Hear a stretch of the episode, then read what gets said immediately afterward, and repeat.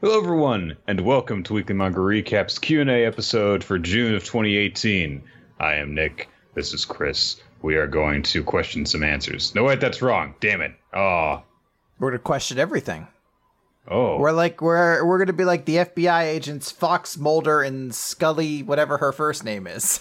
I think that Diane Diane Scully? Or I don't know. hold on. This is what we have the internet for.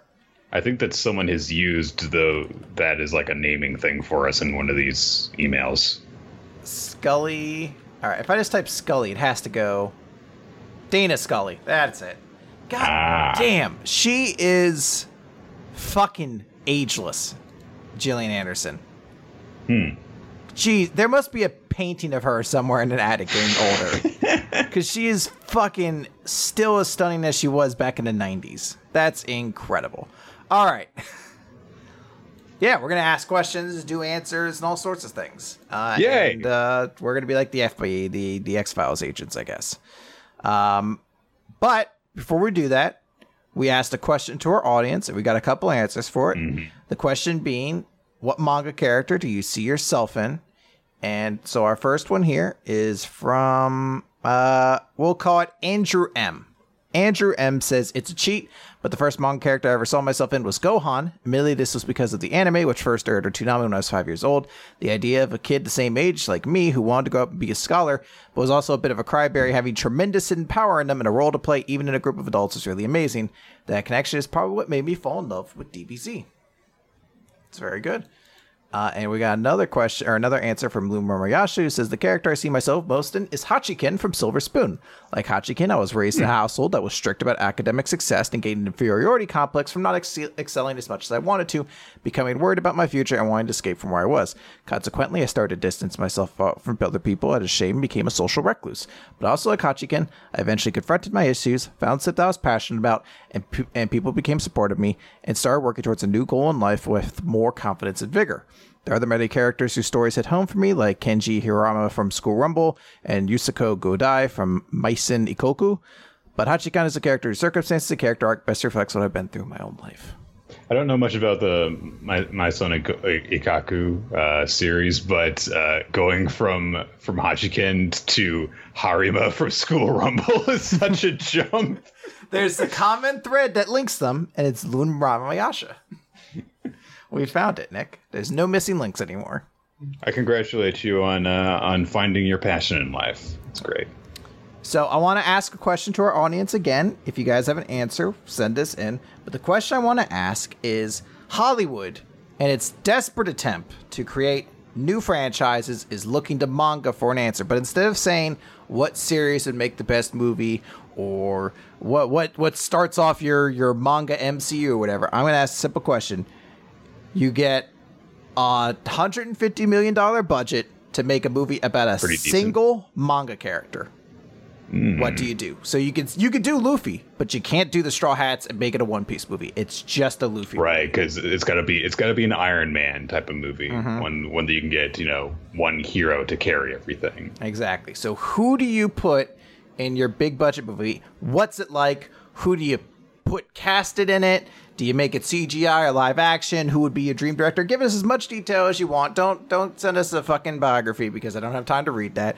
But, get, but make it as, as creative as you'd like and send the answers in weekly manga recap at yahoo.com. And just put in the subject title June Answers. I mean, that's a bit of a tougher answer because you can't, you know, do a series that's defined by like a group of people going around having adventures or uh, by a, I guess, I guess a rivalry either. Yeah, But it is it is interesting because you think about how many movies nowadays are kind of built off the idea of maybe like one single character or sort of like a, a narrative. Like Tully just came out, or I mean, all you need is kill. People watch that. That was basically just a story of you know Tom Cruise's character. Uh, but you know, as we obviously know, that was based off of uh, manga, based off a light novel. So you know, it's very possible. You don't have to think just shonen action heroes if you want. You can also think in different mm-hmm. directions because there's all kinds of movies. So yeah. Send us your answers. As I said, weekly manga recap, yahoo.com. June answers is your title. interesting. I've got two questions for you, Nick. Oh, Two. no. I'm breaking the format. taking down the the patriarchy or whatever they say nowadays, like the cool kids say. First question. It's it's a pretty simple one, but I, have gotten into a bet with my brother. You remember that uh, very famous episode of Seinfeld where they, they do the masturbation bet? Uh, no. Okay, great episode of Seinfeld. They make a bet to see who can go the longest without masturbating. It's a hilarious episode. Characters constantly walk into the room, slap their hands on the table, and they're like, "I'm out."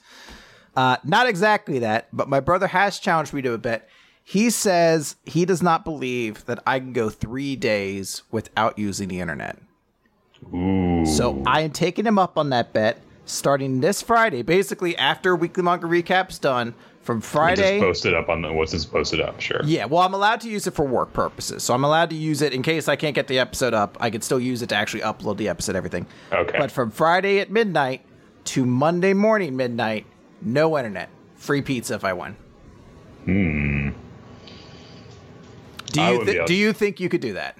I would not. No. Three days. Try. Three days with no internet. You don't think you could? No. Would not be. No. I'm, I'm looking forward to this experiment. See how it goes. If I crack after like one day, I'm going to feel real bad about myself. I'm just uh, like, I, could, I need my fun house. I could I could make it one day, but mm. I spend far too much of my time for just like generally finding ways to pass the time using the internet, uh, either to communicate with people or to, uh, you know, just like give myself ideas for stuff to do in the future, or even just ways to just, you know, I'm bored. Let me look up something that I know that I can have on as background noise while I do something else. Yeah, I know that feeling all too well, but I am more than eager to take on this challenge and uh, prove my brother wrong because he right, thinks so, I'm, I'm incapable of doing that. The original bet was just supposed to be who could do it longer, but he was just like, "I would destroy you. It's not even a contest." And I was like, "All right, well, how long do you think?" And he put three days. So that's all right. So I'll talk to you Saturday. Okay. Yeah. I'm like, no. Te- I, well, actually, no. Don't text me because I'm actually going to be locking my phone away. Ooh, okay. So uh, the actual podcast emergencies this yeah, weekend. Yeah, okay. guys, if it's like a massive problem, the YouTube goes down, uh, you're gonna be shit out of luck. yeah, wait till Monday. Wait till yeah. Monday. Okay. Uh, the second question I actually had though, this is a bit more of an odder one. So I've never quite understood the logic of like the infinite clicker game, like when it started with a cookie clicker or whatever, and then that's definitely the most famous example. Yeah. I, I could never understand the pro. Like I was like, what's the appeal of them? Because I've tried them before, and I'm always like, eventually I just sit there and re- I realize I'm wasting my life because there's no purpose, there's no end game, there's no like real sense of progression beyond. There is an end game in Cookie Clicker. Is there? Yes. Okay. Once once the grannies take over. Gotcha. My my notion is just like the the the it feels like the the general purpose is to just keep going till the numbers get bigger and bigger and bigger. Uh, but I've recently found a game that's changed my opinion on that. It's called Almost a Hero, and it's basically combines that with like an RPG element. And there's something about it that makes it a little bit more engaging for me, I guess, because there's a sense of like progression and evolving, and like visually your characters change with that. What is some time that you've maybe found yourself completely unengaged with like maybe some form of medium until one example of it managed to hook you into it finally? That's a toughie. Um I can at least tell you that. Uh, uh, this is a pretty good example. I'm not a big fan of uh, launch games where you know you just try and like build up for a greater and greater distance. Mm-hmm. Um, but I have gotten hooked as hell on uh, the Burrito Bison uh, flash games, which uh, are you you launch your your your luchador wrestler wearing a, a bison mask, and he does uh, diving splashes on uh, candy gummies beneath him uh, in order to stay in the air. Rocket powered uh, diving splashes. I'm so confused. he's so, trying to get he's trying to get his burrito back, Chris. That that is fair. I suppose that that should really explain it. Um, and that's engaged you. That's gotten you you hooked back into it. Um, that's one of the launch games that I will play. Uh, occasionally, I'll just oh, just go back to it after you know like six months of not thinking about it. Um, that hasn't really gotten me into any other examples of though. If you're talking about like you know a it gateway, doesn't, it doesn't have to be a no. gateway because I'll, I'll be honest, I still haven't played any other tapper clicker games or anything mm-hmm. like that because I still find that same issue. But just one example where you're like, okay, I can get into this. And again, it have to be games, even like movies or like video game genres or things like that. Uh, I mean, I'm sure there's like you know a book that uh, that I've read that I haven't read anything else of this genre. You're like, I was never into hot porn until Akisora, and now I'm hooked. Oh, I can't stop thinking about underage incest, Chris. I found my kink finally. I actually have a related question uh, for you. Okay, go for it. Um, it's not related to underage incest, right? No, it's not to that one. cool. I was hoping it wasn't connected to that one. As he puts away his prepared answer. uh, you have played a, a, fair number of like freemium mobile games. Uh, absolute shit ton. Yes. What is the worst example you can think of that you have played? Worst example of them. There's a lot. Like one. Uh, okay, let me put it to you this way: an example that had uh, an aesthetic or a premise or was related to a series that you were really into and you were really excited to discover the game, and then you tried it and you found out it was terrible, and then you just uninstalled it forever. So I'll give you two answers to this. Cool. The first I'll say is there was a One Piece game I tried. This was before Treasure Cruise came out. I can't remember the name of it, but it was this weird game where you just kind of ran through like it, it just wasn't very like one piecey. It was basically just the character splashed over like a shitty combat system kind of thing. Oh, and it yeah. just kind of had you do gotcha things over and over again. I don't understand how Jeff loves these gotcha games because they're fucking the bane of existence for me. He's put up like these fucking checklists of stuff that he does. I'm like, how how do you first? How do Where you find the, the time? time and the money? Two, how do you put these lists together and not realize what you're doing to your life? like, I feel like once I put the list together, I'd be like, oh, this takes forever. like, I'm gonna stop this. But the second one I'll give is a game I actually used to praise, which was Marvel Avengers Academy. I love that game because the writing in it was really fun. It got to like put together some cool character concepts. But that is a game, and this is what I've heard of uh, tinyCo, I think is the company that does it. It wants your money and nothing else. Gotcha. And it would constantly reach the point where it would prey on collector syndrome. So I had every character basically to that point, uh, and it would release a character, and then it'd be like, oh, all you have to do is earn fucking I don't know. It'd be like uh, the fucking the new version of Ghost Rider. It's like you just gotta collect sixty burning skulls throughout the event. And then you'd find out that like a burning skull takes twelve hours to create. Oh and, Jesus Christ! And and needs like four different elements before you can actually create one yeah. that also had timers to it. And then you realize you could speed up those event with shards, but it would it reached a point where mm-hmm. you're like I'm fine with the the concept of like, here's a character, pay ten dollars for this character, but it was to the point where they're like, no, you can get it completely for free. You just have to set alarms while you're asleep and devote every hour to the day and hope RNG is also on your side because that's going to play a factor. And then when people do the math, they're like, yeah, it's probably going to end up costing you about twenty to five to thirty dollars for this character. I was like, fuck this noise, and they just kept doing it, like in excruciatingly oh, sure. yeah. more detail. So it's a game I, I've completely just deleted from my phone. I don't look back for it anymore, and uh, that was a pretty big disappointment. I just realized how little that company gave a fuck. It, it, it was the, it was everything people say about freemium games, where it's like, oh, they just prey on like mental weaknesses essentially. Mm-hmm. Yeah, and it, it, did every single one of those things, which is a bummer because it was it was a pretty fun game otherwise. I uh, I'm gonna go ahead and it just reveals something about myself, which is the one freemium game that I've remained consistently uh, hooked to, mm-hmm. which is WWE Supercard, which okay. is a co- it's a collectible, you know, it's a digital collectible card game where you use the cards to battle each other, and they have very simple stats and stuff. Uh, and I have used math numerous times to figure out what I have to do in order to do something. Mm-hmm. And there have been some things that they've done where it's it's literally like you described like you have to collect these elements and then put them through this process which takes x time. And that gives you an element that you need seven more of mm-hmm. to go through this process. And i'm just like no. You like you sit there doing the math you're like in my life is it worth losing for what is this? Oh a neville gold card fuck this. I don't even like neville that much No, no, there hasn't been a Neville card since uh, two years ago. yeah, like no, but think, I, think more modern. It's a it's a Lu- can, it's a can, Rowan Harper card or Rowick. Uh, Rowan Harper, whatever the fuck his name is, Eric Rowan. Is that it? Uh, Rowan and Harper. Yeah. yeah. Uh, um, the um, you can literally ask Nicole about some of the things that I've done for this game. So there is a certain amount of cards you need to pick up from the board before it like gives you one of your tier or it's guaranteed to. So I keep track of my pulls on a spreadsheet, uh, just so I know when to expect to get one.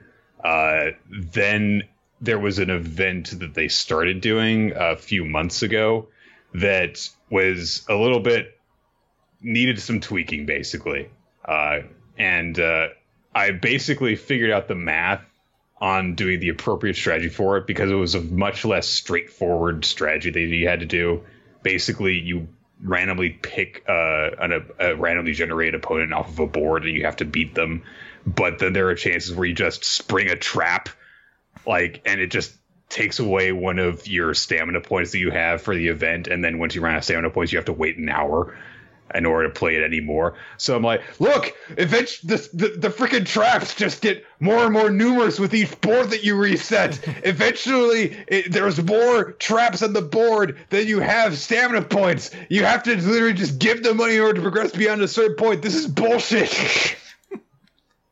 and I went this long rant, and she was like, "I kind of love you a little more now because you're such a dork. You're such a fucking loser. You're just like you don't understand." It's not no the house always wins the. I uh, there's another one, another tinyco game that I played that was uh, Futurama based, which I mostly just played because I had kind of an interesting combat system, mm-hmm. uh, and like eight bit graphics to it, which seemed pretty cool. Or not eight bit, it's probably like sixteen bit or something like that. But it's kind of cool visually. Uh, but that was very infamous because there was the, a quest that you had to spend money on. like it was like a Just quest that had to spend money on. Yeah, it. it was like spend five dollars, and people were like, "Fuck this." uh, they uh, there was some game I saw advertised a lot. Uh, some sort of like animation throwdown thing with you know like all the Fox uh, animated series except for uh-huh. The Simpsons, which because that's got its own mobile game, which is which doesn't need to be in some you know crossover bullshit. And I looked at it and I was like, that looks kind of interesting. No, Nope. I, I can tell I'll hate this game. I've played so many shitty free mobile games. I, I can't even begin to express it. Uh, I, I will state maybe the worst I played that's not related to a franchise. I just wanted to see what it was because I kept seeing ads for it and it was like Battle Girls X, and I was like, "What oh, is no. this?" Like, I see it's something about like half romantic characters, half like maybe combat system, and I remember downloaded it, and I was like, "Wait a minute, am I getting a virus?" Like, I remember like oh, seeing Jesus pop Christ. up, and I was like, "I didn't think this was possible on an iPhone." is that all this game's here for? Uh, you'll definitely see boobs in this game. Virus, virus, virus. I'm like, nah, I'm not. My my morbid curiosity is not going to make me uh, go into this. All right. And that gotta be like that uh, the, Hustle Castle or what the fuck ever. I don't understand what the fuck that game is. I I keep thinking that the guys who make Family Guy must be behind it are like it visually because it does looks exactly, look like it. Yeah, it looks exactly like it, but I can't tell. Like they keep putting out ads for this game that make it look worse and worse, but it must be making the money. Sword has boobs now. I'm like, I don't like. There's one recent that's like a Star Wars one. There's like an evil chick, and then he looks over and there's a good chick. And then he looks over and there's a little girl and she's wearing a Darth Vader mask. And they all start electrocuting him in the same time. And then he explodes. And there was just a turtle walking around the ground and it ends with like his lightsaber landing where his clothes were, and the turtle looks towards the camera, and I'm like. Is this a fucking like I'm like is this like a Zen riddle I haven't figured out? Like is this high art and I don't understand it? Just put, or am I back? Just put a black and white filter over it with some distorted classical music. And I'm just like, yes, yes, we do focus too much on the looks of the person. All right, let's uh, so let's talk about manga and questions and everything. All right. Uh, we've got a question here to start us off. Uh, I'll go ahead and read this for you since that is uh, this is a question for you. Dear, uh, this is from Andre Golden. Dear, why the ruler of cinema sins and honest trailers tea. Ooh. Oh. I finally managed to win out. Oh, oh God! I feel dirty just being associated with that. Oh. In the November Q and A, Chris said that he hates Spider-Man 2 out of the original Spider-Man trilogy, and my question is, why do you hate it? Because it's not a good movie. Ooh, But people keep tricking themselves think it shots is. fired. Look, uh, there's parts of it I can understand why people appreciate. One reason I don't like it is because my life was far too mirrored to Spider-Man's at the time when he's like at the bank and they're just like they're trying to ask for like they're trying to get a loan and the bank guy's like, "What do you? No, get out of here!" And they're like, "Well, at least we can get the free toaster, right?" And he's like. Mm-mm. And I was like, "Oh, can we?" And I think I was like in the basement. It's like my mom was I forgot about that. my mom my mom was like upstairs like hello hello and i'm just like just fucking kill me just end this but there's all these other things too like with like doc ock who's just like i've invented these super robot arms and they'll always obey me as long as this control chip in the back of my neck What works." the like, AI counteracts you and taking? it? Why would you put that in your spine? I'm like, why would you program them to think and operate independently? all you've got to do, all you've got to do is just not do that. I'm like, why did you program them to be evil? And then you're like, but I'll put a control chip in there as well. There's there's parts of it that are like. Doctor Octopus in the original, like he didn't make them mentally controlled. I don't think. Yeah, they've always just been like, oh, he could just like he operates them, or I don't know. Right. like, I mean, there was an ac- there was an accident that caused them to be planted into his spine and or, or some shit, but he didn't start off with them that way. Yeah, and why he would program them, and then like state it obviously to everybody. He's like, so long as this chip back here, pointing directly to it, never breaks. Uh, I I appreciate things about it, but in the same way, there's a lot of rough parts to it. Now, granted, it's also a movie I haven't seen in probably like ten years now, so maybe it's better than I remember it. I don't know, but I was never a big fan. There is a kick-ass video game that was based off of it. Yeah, there's been a couple good, really good Spider-Man games. Yeah. Well, it's fun to fucking swing around, uh, swing around fucking New York. So That is true. And they they finally got it right. Just like they got flying right Superman 64, best game ever. yes. All right. So questions here from uh I don't know how to do either of these names, so I'm going to say this is from GP. Okay.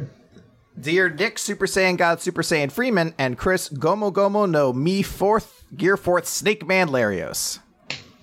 Uh, I don't know. I think I, I can call that one a wash. good. Yeah, I'll call that a wash. We both got pretty good there. As of the time of this writing, there are two episodes left of the Dragon Ball Super anime. I do have to say that the two forms they have introduced, that being Super Blue Vegeta and Ultra Instinct Goku, I have not really been grabbed by their attention much, if at all.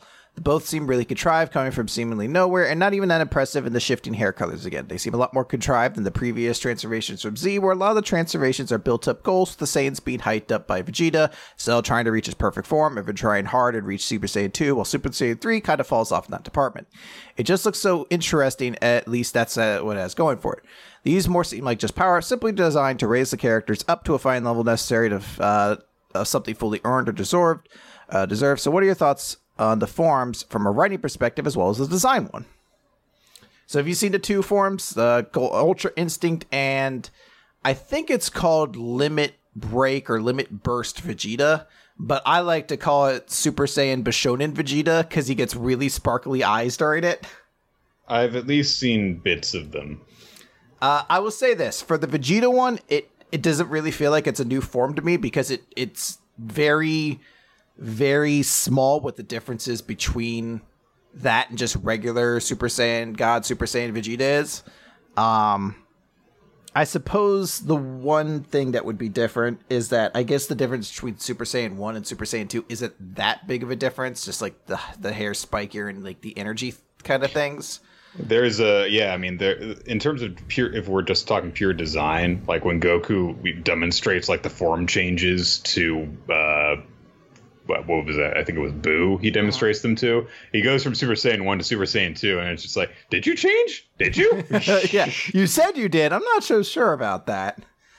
Uh, I would say for Ultra Instinct Goku, though, I like that a good bit more.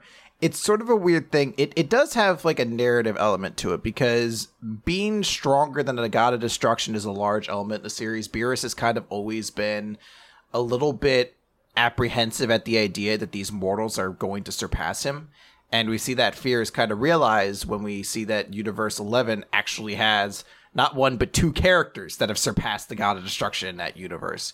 So it is a big thing that Goku is reaching a form that they said only gods of destruction should be capable of reaching. And it it does have kind of a well built up thing because he, he starts doing it unconsciously during the, the tournament of destruction or tournament of power.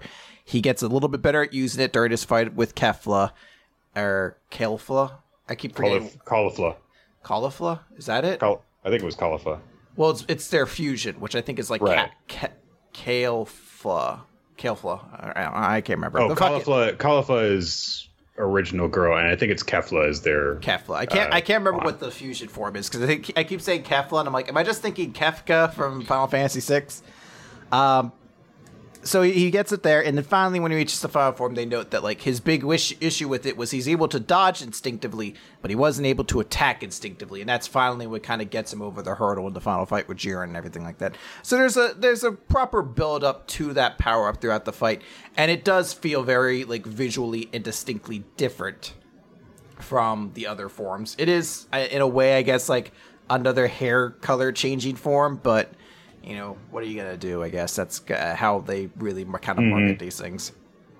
Uh, I will say my favorite forms that they did in Dragon Ball probably were the Cell ones, because Cell, like visually changing from like a creepy bug to eventually like this super like slim, strong version of himself when he's perfect Cell is a pretty cool like three transformation stage thing. Uh, the original Super Saiyan, I think, is the best example of you know like a form change that happens in Dragon Ball because it's built up so much from the time that Vegeta starts you know really talking about it during the Ginyu Force fights. And uh, you know he's convinced that he's going to become the Super Saiyan, and then Goku ends up doing it, and you can actually see that. Oh yeah, okay, he definitely did it because he looks completely different all of a sudden.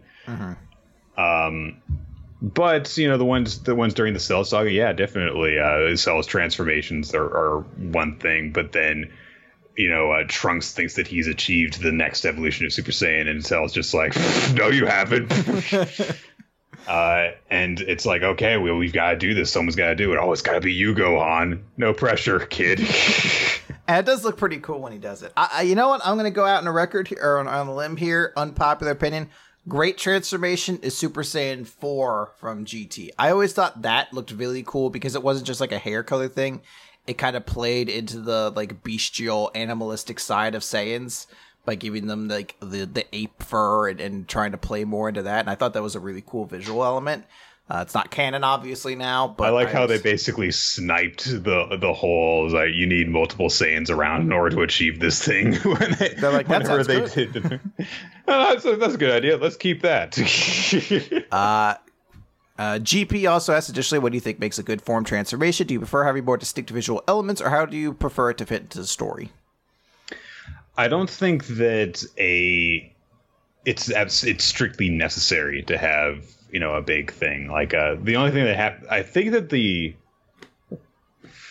because you know if you think about like an early example in Dragon Ball Z, not in Dragon Ball in general, because there were definitely form changes before that that were much more striking visually, uh, like you know like Piccolo growing really large and stuff, but uh, you know Kaioken is is technically it's a transformation Yeah. um, and all he does is he glows orange. Uh, it's it's striking in the anime, but I imagine it wouldn't be especially uh, striking in the original manga.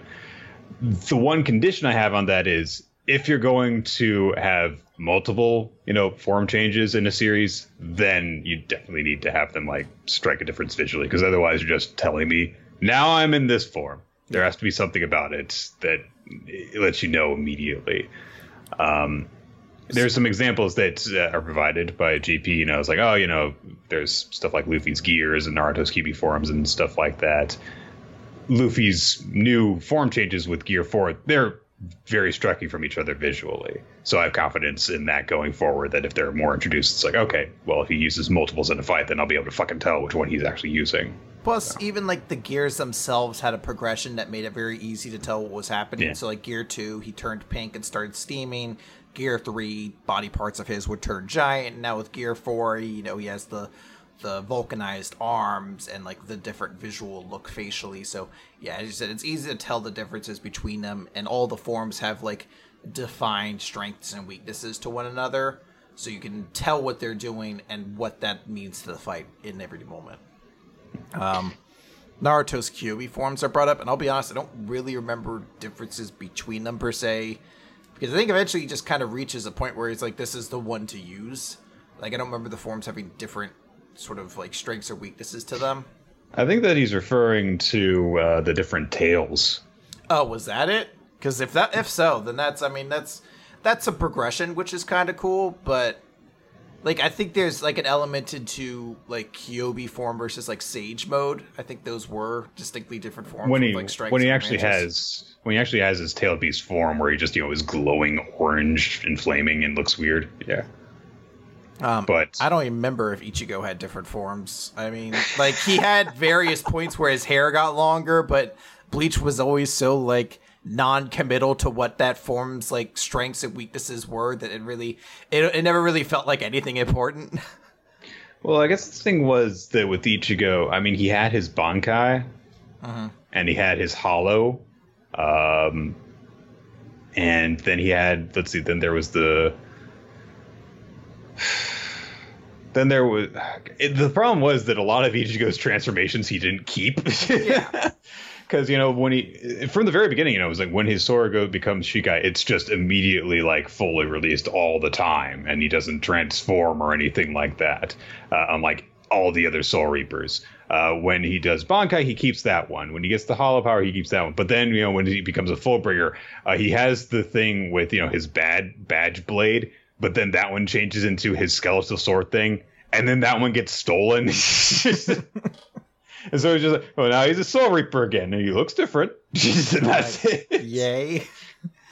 Uh, the one in here that I'm, I most want to say is like Asta's one winged demon one. That's probably my least favorite on the list. Not because it doesn't seem visually distinctive, but like it's a form that I forget is even a form because it's such a non issue for even Asta like even he doesn't question why he like turns black and like gets superpower like because he gained control of it so quickly and with so little kind of like attention drawn to it. So anytime he goes into it i always forget like oh i guess yeah he can just turn that on and off when he wants. I don't really mind whenever like a form just like comes in. I mean you know luffy did a bunch of off-screen training to get his different forms. Like you don't really see where gear 2 came from honestly uh, but I think that a form should definitely have an effect on like what happens. You can. I think the most important thing is like, okay, if you see that a guy's hand is suddenly glowing red, you should know what he's going to try and do. Um, that's one of the good things about uh, Deku's use of One for All. Uh, is like, okay, he's he's using it in this way in order to do this. If he suddenly develops a new technique, then he needs to look more strikingly visually different as opposed to just well the scars on his body start to glow red again exactly okay so uh, let's move on then to uh, Jenna Bacon, Lefkowitz. Dear Chris, how can you hate chocolate? And Nick, because I have my baby memories. Flashback. Wah, wah, I hate chocolate. Wah, bleach sucks. Wah, change my diaper and wash my mustache. Wah. I like that you have a baby mustache. I actually didn't hate chocolate as a child uh, until I was like one year old. And uh, according to my parents, I got sick of them when I was like two. Anyway. Question one Are there any character relationships that were brought up early in a series that you wish had more relevance in the plot? For example, I would know Chris wanted more of a focus on the relationship between Erina and Alice. In addition, I was I wish the different friendships between characters in Class A, unrelated to Deku and Bakugo, were seen more often. Uh, I think that's a good example right there. Honestly, like there's so many characters in Class 1A that if they aren't specifically like having a plot with Deku, you don't see really a lot that goes on with them. Uh, their entire like you can go on the Tumblr and you can see all the ships that people have have base have made up based on the fact that you see that they seem to be getting along in the class. Like Jiro and Momo seem to be friends. Therefore, they are our Yuri ship for the series. It's like I mean, it would be nice if you saw more of that stuff so that you can at least have more of an idea of how the class interacts with each other. Uh, but Deku is the main character. Um, one relationship that I will definitely say I wish had been brought more is uh, Tatsuki's relationship with Ichigo, because there's a lot that Oh, was yeah, going on there. Uh, I mean, they knew each other from when they were kids. Uh, you know, she was this. She, you know, was in the dojo, and Ichigo would lose to her all the time uh, until he just got better at fighting. Uh, and then all, of, and she had that big confrontation with him when Orihime went missing. Uh, wanted to know what the hell was going on because she was starting to see spirits and becoming more, you know, uh, spiritually aware and powerful. And then nothing was done with her. Uh, it really pissed me off because Tatsuki's one of my favorite characters in Bleach, and a lot of that has to do with just the you know relationship she had with other characters as this normal person in their lives, and uh, for both Orihime and for Ichigo. And it would have been cool to see her start to you know get more involved with uh, what was going on in the background. Uh, I think you gave a great example with Tatsuki or Tatsuki. Uh, no, this is her name, Tatsuki. There. Okay, I'm stupid. I think he might have gotten hung up because of Totsuki. Yeah, and- that was it. I was like, that's that's the school, stupid. Uh, but yeah, the Erina Alice one is already brought up. That'd probably be the best example I could think of because it is like one where you're like, your cousins who feel like you should have a closer relationship than you do. That I've given us reasons for why, but I do wish they'd interact more. Okay, Chris. Now I've got a, I've got a question here that's that actually seems to be for uh, Mr. Great Ideas. Oh yeah, he's actually right over here. Uh, he thought he Okay, might be okay. needed today, so Uh, I'm gonna go- just go- hold on. go Let me just Yeah, put okay. my uh, put my headset down, and I'm gonna start walking away. And uh, all right, great. He- He's coming now. Hey there, Nick. What's going on there? What kind of questions? I heard you got some questions and some answers for me, Yeah, Mr. yeah. Great Ideas. Hey, Mr. Great Ideas. So yeah, I, I just have a question for you here. It's uh from a fan of ours wants to know uh, what would what I, I know you've got a lot of proposed projects on your plate. You shared some with me a couple of months ago, but uh, there's one in particular that someone has asked us about. Yeah, uh-huh. Uh, yeah. What what would the four kids dub of Promise Neverland be? Oh, that's a great idea. Uh, so here's the thing. Uh, it's a great series. They got kids doing cool things, and kids love seeing themselves in fiction. I think that's really exciting. Uh, right now, they, they got that whole thing going on with that, that that dude with the hat and the monkey. That monkey's gonna be bankable. We're gonna be able to make plushies out of it, T-shirts, uh, maybe like college scholarships based after it. There's a lot of money to be made in cute little monkey things. Uh, I think that's all gonna be great. We're probably gonna have to dice the idea of him trying to kill all the children and eat them. Children need to be protected from death at all times. So I think instead of them trying to do that, uh, the demons are, are trying to to spill paint on them and and trying to uh, rip them with paint claws. Uh, that'll get them really messy, and then they'll have to be sent to timeout, which is So like basically like, the yeah, like Splatoon, except they'll be sent to the Nether Realm to never be seen again, or something like that. It still presents the idea of danger, but we don't have to kind of like get into the you know the messiness of death, and uh, you know we could still sell all those cool monkey T-shirts that we're kind of lining up on the shelves. You know, Right. Yeah. Yeah. uh, no guns. Uh, when uh, the old man shows up, he's got a big boot on a giant spring. It is an enormous spring and a very large boot, maybe with like cleats at the end of it. Too So- too scary. Bottle caps. So The the giant ki- bottle caps on the bottom of the boots.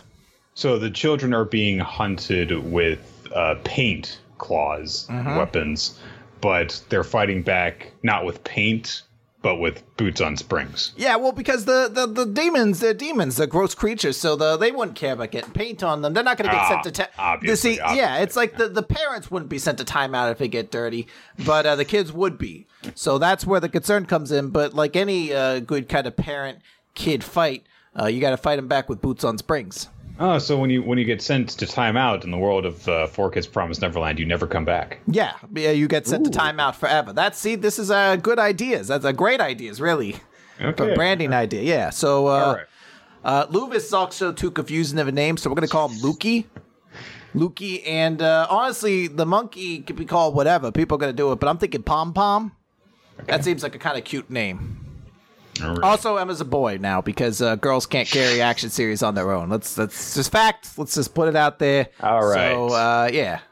All right. Thank you, everyone, for uh, giving it up. Oh, I for, uh, gotta go now. I got, I, got, I gotta go now. I got a whole bunch of other pictures I gotta put out there. We're gonna set Wonder Woman back in the '80s when she was doing nothing. That's gonna make a lot of big sales. I'll catch you later, guys. Wonder Woman's gonna be a man down now, so you know, look forward to that. Bye, everybody. Bye. Hey Nick, I'm back. I had to run back here. Chris, ah man, you just missed the best Oh. idea. It's a great idea. I There's- always uh, miss them. One day, I'm gonna have a long discussion with that guy because I want to really pick his mind for all the great ideas he has. Oh man, actually, it made me think of something. Uh, did have you ever seen the uh, Kevin Smith tell the story of uh, writing a, a prospective script for a Superman movie? Yes, I have heard that one. Yeah, Where he talks about the giant spider in it. We can we get can we give Brainiac like a robot sidekick that's voiced by a gay black man? Ah, that is like one of the greatest stories ever. When you listen, I, I- there's a whole documentary on that movie that I really yeah, watch I, I, I some time. discovered that because I looked it up so that I could show it to Nicole recently, and I discovered oh, there's a whole fucking documentary about this movie. That, that's cool. Yeah. Well, this movie that never got made specifically. Yeah. Exactly, but uh, yeah, it sounded like a crazy movie, like Nicolas Oh, yeah. Cage as Superman, and everything. All right. All right, so question here from Colm it says, "Hey Y and T question: When will be when will you be implementing the new Patreon tier where I can purchase SARS and then trade in to open the Magic Hat at WR Hot Takes? Uh, soon. I have to get appropriate for the conversation we were having before. uh, very soon. I got to work on all my new hot takes, put them into the correct tiers, and then we'll we'll build up the hats. It'll be like an animation where like the hat shakes and a, the big hot take will pop out. So uh, any day now. All right. Okay. Excepts from uh, Andre Golden. Uh, Dear Why the Ruler of Netflix and Hulu T. If you could live anywhere in the One Piece world, where would you live? I always get the bad one. Um, I, I would like to live Water Seven. Honestly, like I always liked the visual style of Water Seven, like with the canals and everything like that. Like it seemed like it was a pretty cool temperate area, uh, but like visually just really attractive. Uh, like the shipwright element seemed cool. Like it's a nice place too. Like I'll never forget the visual of Kaku leaping off that part and like him sailing outwards in the sky towards like the visual of the city beneath him. It's such a cool shot. Like that would definitely be like the kind of area I'd, I want to live in. Uh, I don't know. I hate the ocean. Well, you could you could live on like an island that still is pretty big by itself, and you wouldn't have to worry about it. I mean, I guess. But like, so there's Dressrosa, which is like you know the island of toys. Oh yeah, let's things let's like- live, let's live where I'll get turned into a toy slave. Okay. Uh, this is after Doflamingo, Nick. You're fine now. Um, you could take Drum Island. Do you like the cold?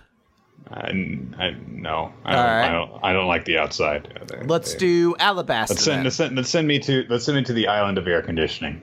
Um, you could do Punk Hazard, and you just sit on the side that's all fire, but you dip your head into the cold side when you need to. That's no. Are you sure? There's a crocodile person there. All right, next question. Uh, all right, dear Y ruler of sexual debauchery and No, Pan- H ruler of sexual oh debauchery. H ruler of sexual debauchery and Pon T. So there's an entire discussion kind of going on here in regards to certain characters and their uh, sexual deviancy played as a laugh. uh, specifically their unwanted sexual uh, perversion. Yeah, so he brings up uh, Kuroko from a certain scientific railgun, Mineta from My Hero, and Onigiri from Air Gear as like the three kind of uh, tiers of this. So he has three questions in regards to this particular matter. Who are the least offensive? Who t- are the least to most offensive perverts out of these three characters? I don't remember much about Kuroko, honestly. Uh-huh. I've I've lost most memories of that series. Yes. Um, Onigiri is easily the most offensive, though. Onigiri is the worst. Onigiri is far and away the worst. I will say Mineta, based off of what I'm hearing, Mineta would be the least because it doesn't sound it sounds like Kuroko actively does do like the silly like, oh, accidentally grabbed your breasts like physical sexual harassment, which Yeah. does kind of strike me at a larger level than just being a gross person and saying things. Um but none of them are particularly admirable or likable or pleasant in any way, shape, or form. So The worst thing that uh, Mineta has ever done uh, has been to try and peep on a non-consenting girl. Like he's never. I think that I think that there was one time when like Sui was holding him up when they were in the water in that early fight against the League of Villains, and he used the chance to grab her tit, and he? that was yeah, he used the Okay. chance to grab her tit because to, to grab her tit when I think it like first happened by accident, and then he just like left it there. And it's like that's pretty bad, yes. Mm-hmm. But Onigiri used his smell to like Strip try lemons. and be, yeah, it was awful. So there are levels to this. You have to understand. All awful, uncomfortable levels, but yeah. Uh, I do like Satellite Love who says Maeda is practically a feminist compared to Onigiri. compared to Onigiri, yes. uh, two, how do you make a character likable who's also not afraid to admit they like perverted things, such as peeking in a girl's bath, groping tits, having a huge porn stash, and other fucked up things that would have them on the end of a sexual offender registry? So here's the thing the examples you give are very different ends of the, the spectrum. Yeah. They're having all, a huge all over there. Having a huge porn spectrum is not something that should get you, or porn sash is not something that should get you as a sex offender be hated. There's perfectly nothing wrong with enjoying porn as long as like it's not hurting anybody and you you know yeah. keep yourself reminded to be healthy about it. That's fine. Takashi's big introduction was that he likes to read porn. Yeah, it's perfectly yeah. fine. There's nothing abnormal about that or anything like that. Peeking in a girl's bath, not the best thing. Uh, Gropey tits, though, I really don't think you can have a character that does that and still make them likable. I think it's uh, it's one of those things that you definitely have to have that character corrected on. Like, you don't stop doing this. This is really weird and uncomfortable. Uh, I would say that's probably one of the few things that makes Sanji a bit more, a like, okay of a character in my yeah. mind. Is that he's uncomfortably dorky with his sexual fashion, like, uh, like over the topness, but he never aggressively like like tries to fondle the girls, everything like that. He just tries to be more romantic with them and stuff like that generally. So I mean, he did. His dream was to find the fruit that would turn him invisible, so that he could peek on girls in the bath. I mean, a man's got to have dreams, Nick. but yeah, I agree. There, I mean, there's definitely different levels to it, based not only on the severity of the act that you're talking about, but also, I think in terms of like making a character likable, how often it comes up with them. Like if it were a more regular thing that Sanji wanted to peek on the girls in the bath, then that would be more of a problem for his character. Instead, he's a pervert in the sense that he is easily swayed by cute girls and thinks that they're all beautiful and will treat them very, very well because he just likes them so much. Mm-hmm. And that's a much more innocent way of going about it. And it's just much more just kind of part of who he is as a character. Uh, I do definitely see I do definitely see the point that people make with certain characters, like, oh, there's this is the only reason that this character is here. Like, you know, with Mina, they insist, oh, he's just there for the pervert jokes. And yes, that is primarily what he does. And in fact, his his motivation is that he wants to be a, a hero, so that people will think that he's cool, so that he'll get girls. Uh, which, which, is not the worst motivation 15, in the world, guys. but yeah, I mean, it makes sense for him. Uh, I had something and completely started to lose it. Oh well It's gone now. Um, question three: If it's not possible to make them sympathetic furberts, and instead their actions result in them ma- uh, making them irredeemable wastes of oxygen, how do you at least make them compelling? I mean, if they're only there to be, you know, if if they're unsympathetic perverts and they're wastes of oxygen. then I don't think that you can make them compelling if that's the only reason that they're there. I think that uh, if there's more to a character than that, then you can make them interesting, uh, especially if there's. I mean, like for example, an asshole villain can be a pervert. And if as long as it's not you know taking the uh, oh fuck. Uh, shit, Akame ga Kill route of they're a pervert, therefore they rape and murder people, and that's it, then you can still make them interesting if they've got that weird uh, deviant side to them.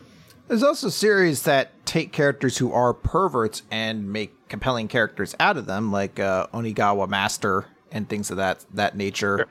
Um, you could take a character who's perverted and go through the narrative of what their life is like and develop them and you know, have them learn to not be shitheads, and you can create you know good characters out of them. Yeah. Uh, in a com or like in an adventure series, I would say the one major thing to do is just make sure if you have to have one in there, make sure everyone hates them and they're the butt of the joke, like Mineta is and things like that. Onigiri was kind of the butt of the joke a lot of the time, but when he got really perverted and sexy, he usually came out ahead and mm-hmm. that's a bad stroke to take. Stroke was a weird word to choose for that, but I'm keeping it. Also, everyone for some reason just kept him on their team, despite the fact he was the weakest member and he was useless all mm. of the time. all right. Uh, let's move on from there to Supernova RX's question. Hello, Timatron and Rolo Prime. It yeah, is I. I got Optimus. Yeah. It is I, the one and only Supernova RX. I have returned and I have questions. Let's get started. One, if the Sternritter took over a KFC to start their takeover of every world, which positions would they take in the restaurant? And yes, Yhwach is the mascot. Uh, I don't know how many positions you think are available in a fast food restaurant. There's not a lot, and unfortunately, people kind of have to do everything in there. Now, let's pretend that it's a regular restaurant. um, so what the fuck is that called? Uh, what's the fucking thing? The guy who makes suggestions based off of like wine and food oh, combinations. Uh, the concierge something like that. So that's obvious. That's obviously Gremmy's position. He's got to make you know imaginative choices. Uh, what goes well with this beef Wellington? Water. And and and what would pair well with this pasta? Probably water with ice. Wait, my ultimate suggestion: two waters with ice, and perhaps a lemon slice on the side. Can I at least get like a spritzer? Whoa, whoa, whoa, whoa, whoa, whoa, whoa. His head explodes and he just becomes a brand of jar again. I never conceived of seltzer. Um, Askin Nakk Le Vaar uh, would be the uh, head waiter because he's the only fucking charming person out of that entire group. Mm. Um, Let's see here. I want uh, Gerard to be the chef so you can hear him in the back, like, Yes! This steak is perfect! Like screaming every time he cooks something. What is he like giant while he's doing it? well, he's bigger, but he's always screaming because remember he was always like super hyped. He was always like a Thor dude, so he's always just gotta be like, "Yes, these green beans are exquisite," and then puts them on the plate. He also uses like short order chef terms. um, and uh, As Nödt is the one that they send out whenever a customer is angry uh, about their order. So, despite the fact that the entire place is a fucking train wreck uh, and nobody knows how to do their goddamn job, As Nödt goes and confronts them, and they're like, "I'll pay." I like it. I like it a lot. All right, number two, Chris. Spoilers. What did you think of Revolver's secret card being Mirror Force? This being reference to Yu-Gi-Oh! Vrains. I don't think I got to that point yet. I haven't watched it. Oh no! So you spoiled it for me, jerk. You monster. No, secret card is Mirror Force. Remember that. I'll get to that at some point. Question three: Your favorite Transformers that aren't Optimus, Megatron, Bumblebee, or Starscream? Uh, well, you left the entire Beast Wars line out of there, so Dinobot. Uh, I love jazz because nothing is funnier to me. Like maybe the best part of the Transformers movie is the shitty, annoying jazz robot who's like got like the shitty black voice they put on him, and he's just dancing around, and Megatron just grabs him. He's like, "I'm so fucking tired of this shit," and just rips him in half, just tears him from the middle apart. It's the and best. So scene. the black the Black Autobot's the only one to die in that movie. it's fucking, it's so great because you're just like, fuck this annoying little robot who keeps like dancing around Megatron, zapping him. He's just like, get out of here. Just rips him like, in a scene that does not have the gravity of like, oh my god, one of the four Autobots is dead. And then they're like, and then at the end, Optimus is like, oh, Jazz oh well, throws his body in the dumpster. Maybe you shouldn't have danced around Megatron for five minutes. All right, well, Sam, you have helped us. Let's listen to the Linkin Park together.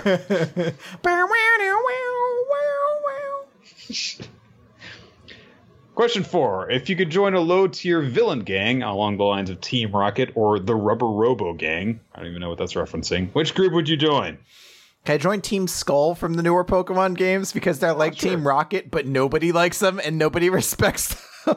like everyone thinks the group is goopers.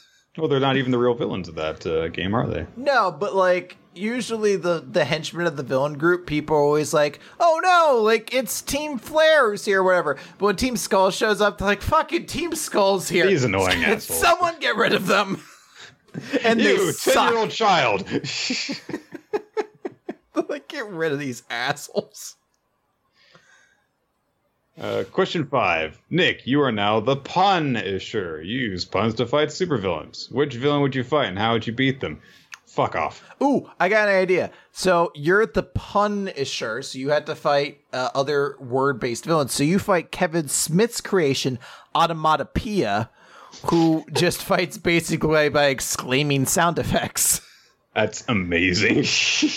Sadly, Onomatopoeia I don't think has shown up in anything else except for That- uh, Kevin Smith's Batman series.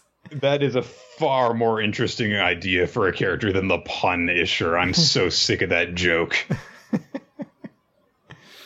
All right, question six. Bacchus, the god of line, the god of wine, sorry, and the love general, I don't even know what the fuck that is, have teamed up to try and get the girls, and we never learned to hook up with the main male character. I keep forgetting their names, hence no names given.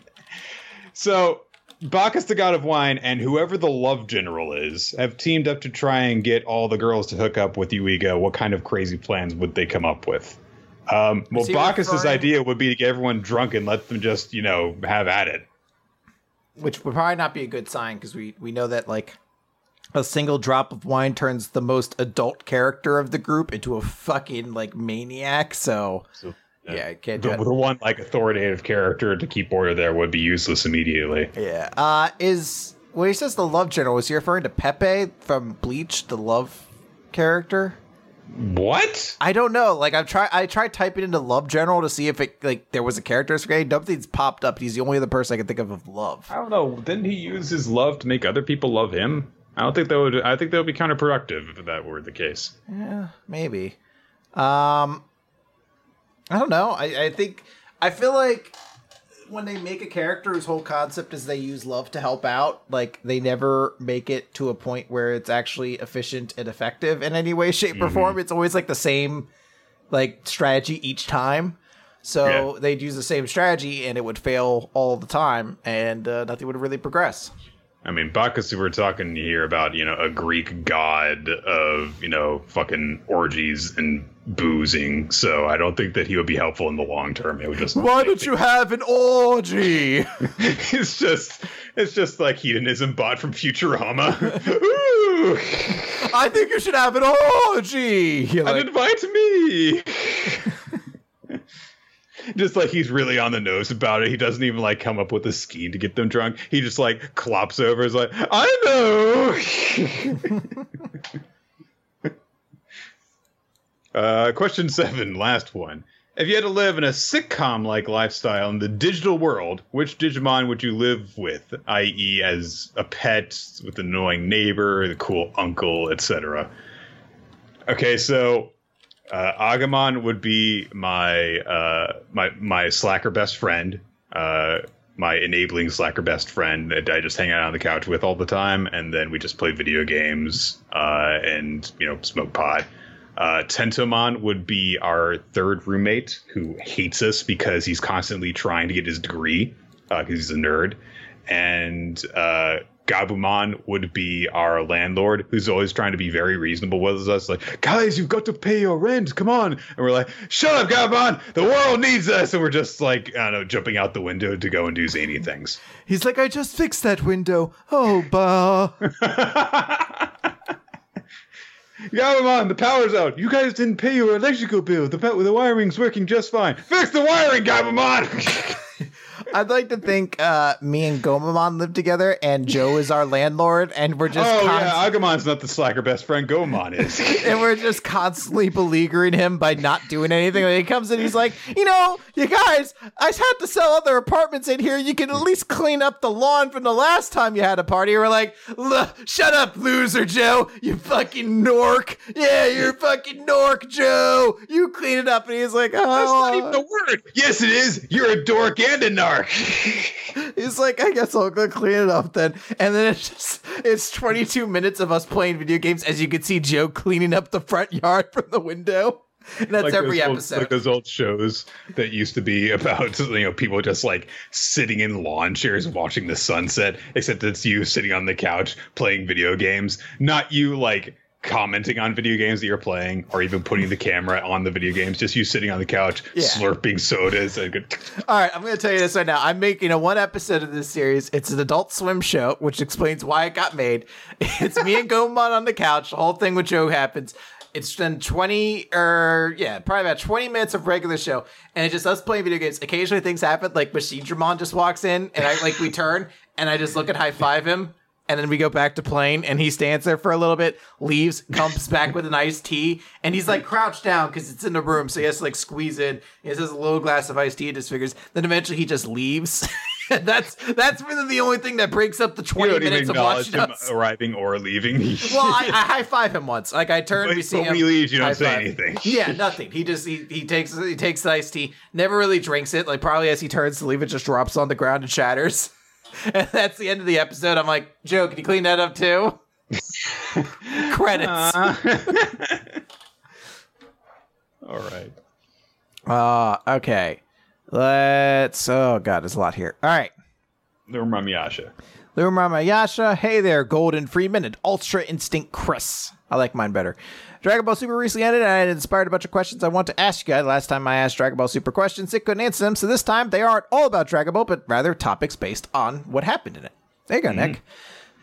Question one. If Sailor Moon was given a Dragon Ball Super style continuation, what would it be about? And what would Sailor Moon's awesome new transformation a la Ultra Instinct be? Uh, I imagine it would be probably about like I don't know when they're actually adults.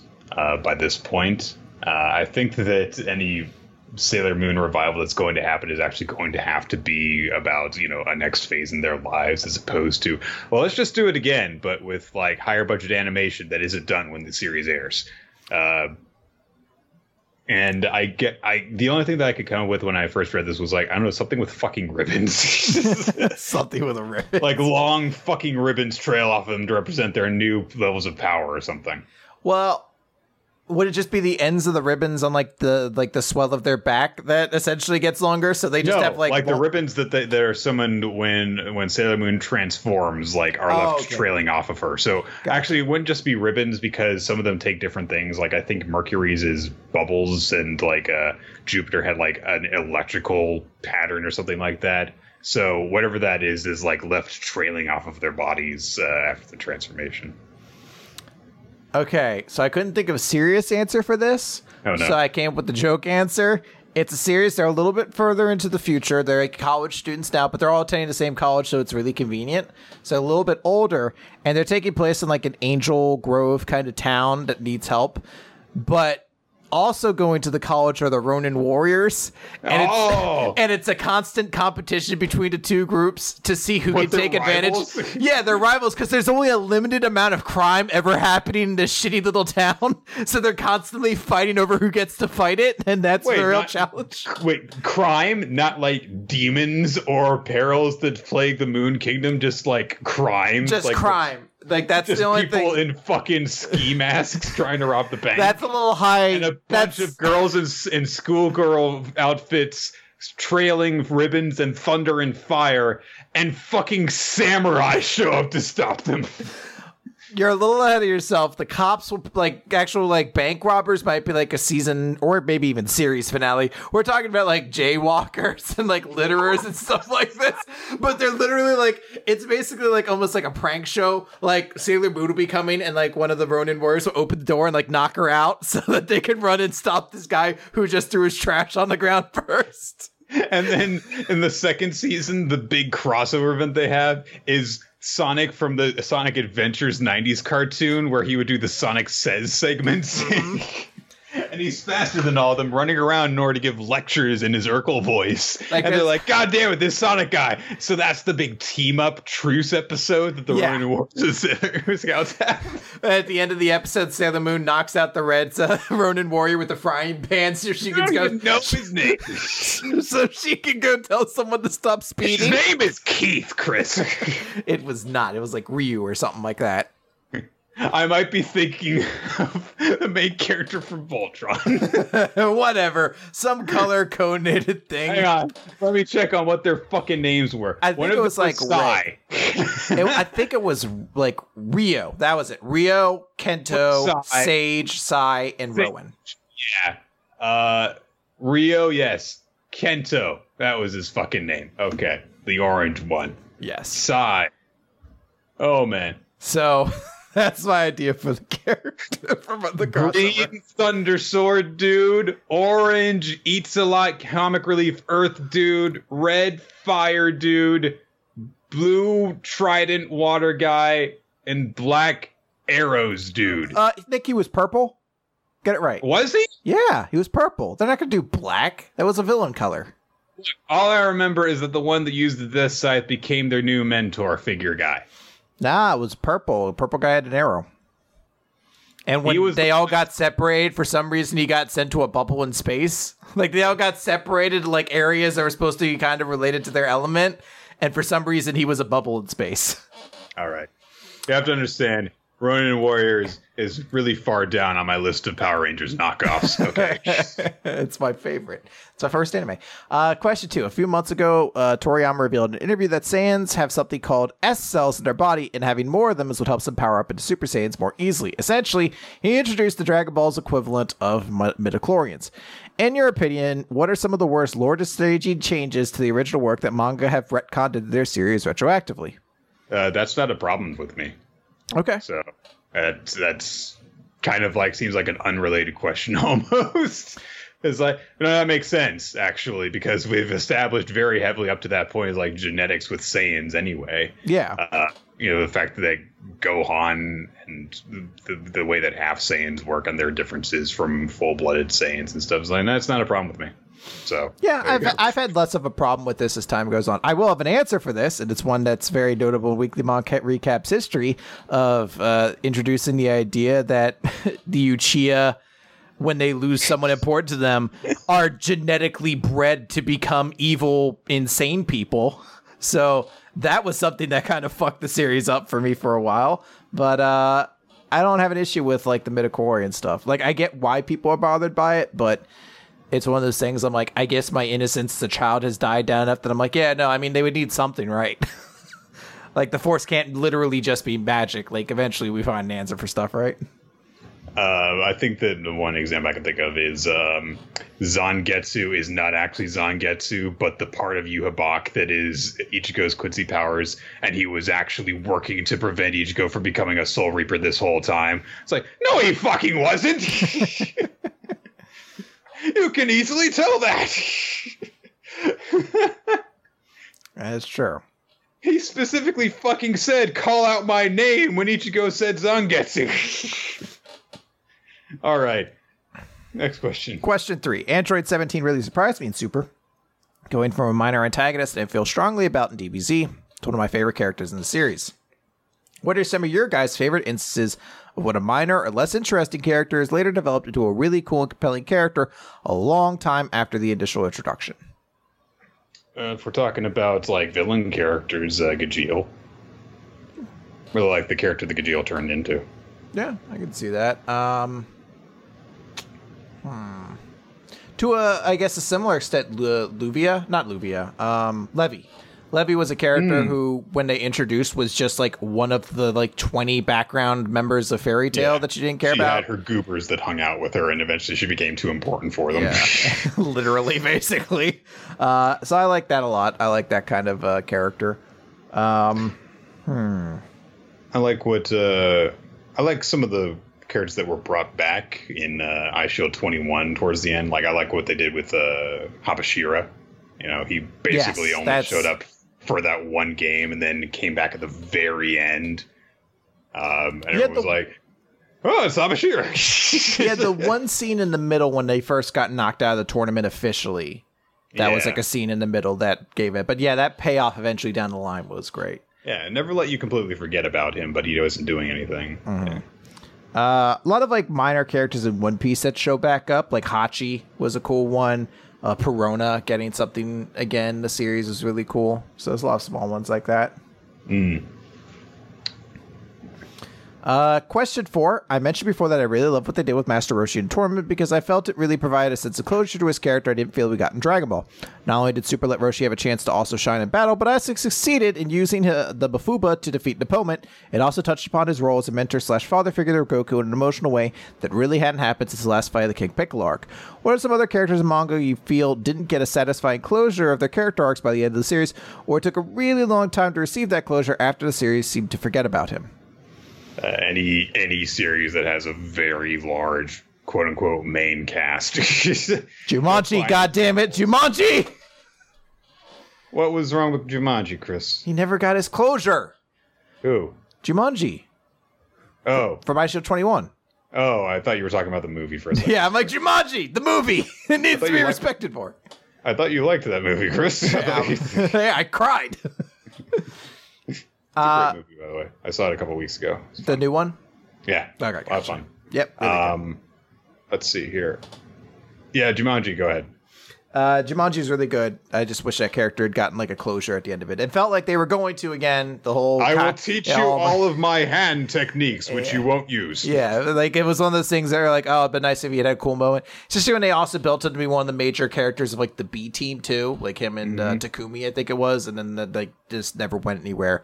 Like they gave it enough to be like, oh, he's part of like the cool school now, so he's a part of like the really good team that's built up. But it was just like I wish he had had a satisfying conclusion in like the Devil Bat stuff or during the World Tournament arc. Um, I would say also, uh, let's see here. Uh, of course, there's going to be a lot of like, characters. Unf- unfurls the scroll. Uh, there's a lot of characters in Bleach. I mean, too many to goddamn go over them all. I already mentioned Tatsuki earlier. Um, that whole group of Ichigo's friends definitely just got abandoned after uh, the whole thing with Aizen was done. Uh, a lot of the Soul Reaper characters, honestly. Uh, and then there were some that really should not have been given a day in the limelight. We really needed a flashback focusing on what an awesome person Sasuke was, let me tell you that. Um, Naruto, of course, uh, Hinata at least got her happy ending, but it, she really got kind of just got forgotten about a lot. Was not used consistently. Uh, her and Kiba and Shino's team really got the shaft in that one arc where it looked like they were going to be major supporting characters. Uh, Lee, um, yes. so there's a lot like just anytime you're going to have a big battle series where it's like I need to make a bunch of interesting characters, like there are going to be some that are just underutilized. I guarantee you by the end of uh, My Hero Academia, we're going to be like, why didn't Shoji ever get to do more, or why didn't Tokoyami get to do any more? Yeah. All right. Next. Uh, next question here. Uh, question five: Goku and Frieza teaming up to take Zhao Jiren was pretty dope. What are some of your favorite moments in manga where a former villain teams up with the hero to defeat a bigger threat? I do like some of the things that the Dragon Ball movies would do with Goku and Vegeta. Uh, That was really the only time that you really got a chance to see them actually specifically working together because Vegeta had too, you know, Too much Saiyan too, pride. too much too much penis envy um, going on for uh, the majority of the actual canon to do any of the team up stuff. But it was really really cool to see whenever it did happen. Uh, Luffy teamed up with Crocodile to get out of Impel Down, and then eventually in the Marineford arc was really cool. Um, trying to think of a couple other ones. I had some, and for some reason I'm totally losing them right now. Luffy and Gentle's eventual team up. Uh oh, Midora or yeah, Midora from Toriko. Like when he would team up and Oh, eventually okay. had start to fight against Neo. It was really cool and satisfying to see all that. Uh, there was a couple character team ups. Like I, I believe I'm.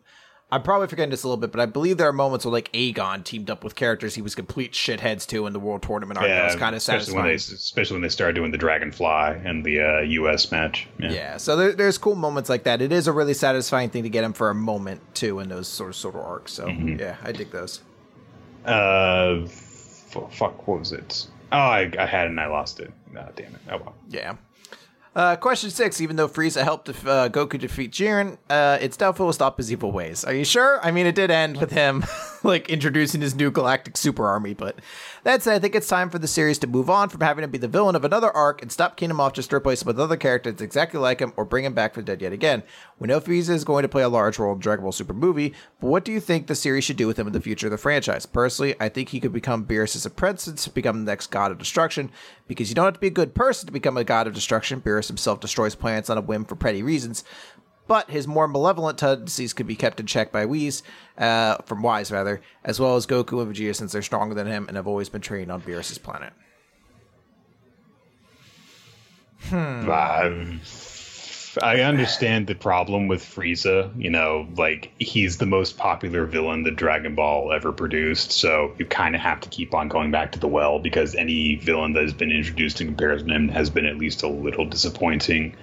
Uh, and honestly, like the least disappointing villain since Frieza was basically knockoff Frieza with Cell. so, um, so I mean, it, it is a difficulty, a difficult situation then because like, okay, well, what do you do with him now? Because you have to keep on bringing him back because otherwise, any villain's going to be disappointing, and you kind of have to use him in that role. And I think it would have been better off if he just stayed dead, honestly. I, I think he's fine with having brought him back for a little bit, but I, I think the series and Dragon Ball as a franchise to have a successful future does need to find a way to move on past him. They've created good villains since then. I mean, Beerus is an interesting kind of character in the franchise, mm-hmm. so they could do interesting things with him. Jiren was not the best executed character, but I could still see value to him in the future of Dragon Ball as a franchise. There's other characters they could bring up. They need to just develop cool villains the thing with Frieza, why he feels so fucking ubiquitous, is because not only is he like the poster boy of villains for for Dragon Ball, but like all of Jump. I mean, consider that Jump Force came out in the trailer and the only villain they showed was Frieza. Like he's just more memorable than you know One Piece's kind of eclectic cast of villains that none have any kind of hierarchy or Naruto's like revolving door of villains being killed off by other villains towards the end of it. Like Frieza. Now I'm the final villain. yeah. So there's there's definitely some really cool ones they could do. I think they just need to keep building iconic characters. Like Frieza's always just gonna have kind of an element in the series, but I'd like it to be like kept more to like sparingly use like almost anniversary things and go from that if you have to. Like they're gonna have to deal with the fact that he's around right now, but like the fact that Dragon Ball exists in a universe where you can like regularly reach the afterlife and wish people back to life means that you know these characters always have the potential of coming back. Mm-hmm. Uh, seven, and finally, did you like Dragon Ball Super's ending more than the ending of Dragon Ball Z or GT? What is your favorite ending between all the arcs of Dragon Ball in general? Okay, I couldn't answer the first part of this um, because I haven't watched Dragon Ball Super. But uh, if we're talking about the endings that I have seen, uh, I do actually really like the ending to the Z part, where it's just you know it's like okay, everything is resolved happily, and we you know everyone just kind of like moves on with their lives. Thought that was actually a really nice note to end things on. But my favorite ending to an arc is actually the end to the whole Namek arc, uh, where it's like okay, we've got the Dragon Balls, everything is back to normal, we've revived our friends, but Goku's not here because he is traveling in, off in the galaxy. And I think that that would have actually been a really interesting note to end everything on, is that Goku has gone off into the into the universe in order to have more adventures because he's this perpetual, he's always seeking out new challenges. That's just who he is, uh, and it's a different thing for him to be away than for him to be dead in a series where death means nothing, and you know away by his own will and you know you leave off on that okay well we've got to you know get on with everything without him then for the time being until he comes back. And i think that's a really interesting note to just leave stuff on. Yeah i could see that. Um i will say my favorite end to an arc would probably be the cell arc of dragon ball because i liked it on the same similar thing like goku is dead but he's actively said like don't bring me back. Please don't bring me back. I think it's better for Earth, if I'm not around, I can still do things up here, but you guys safe.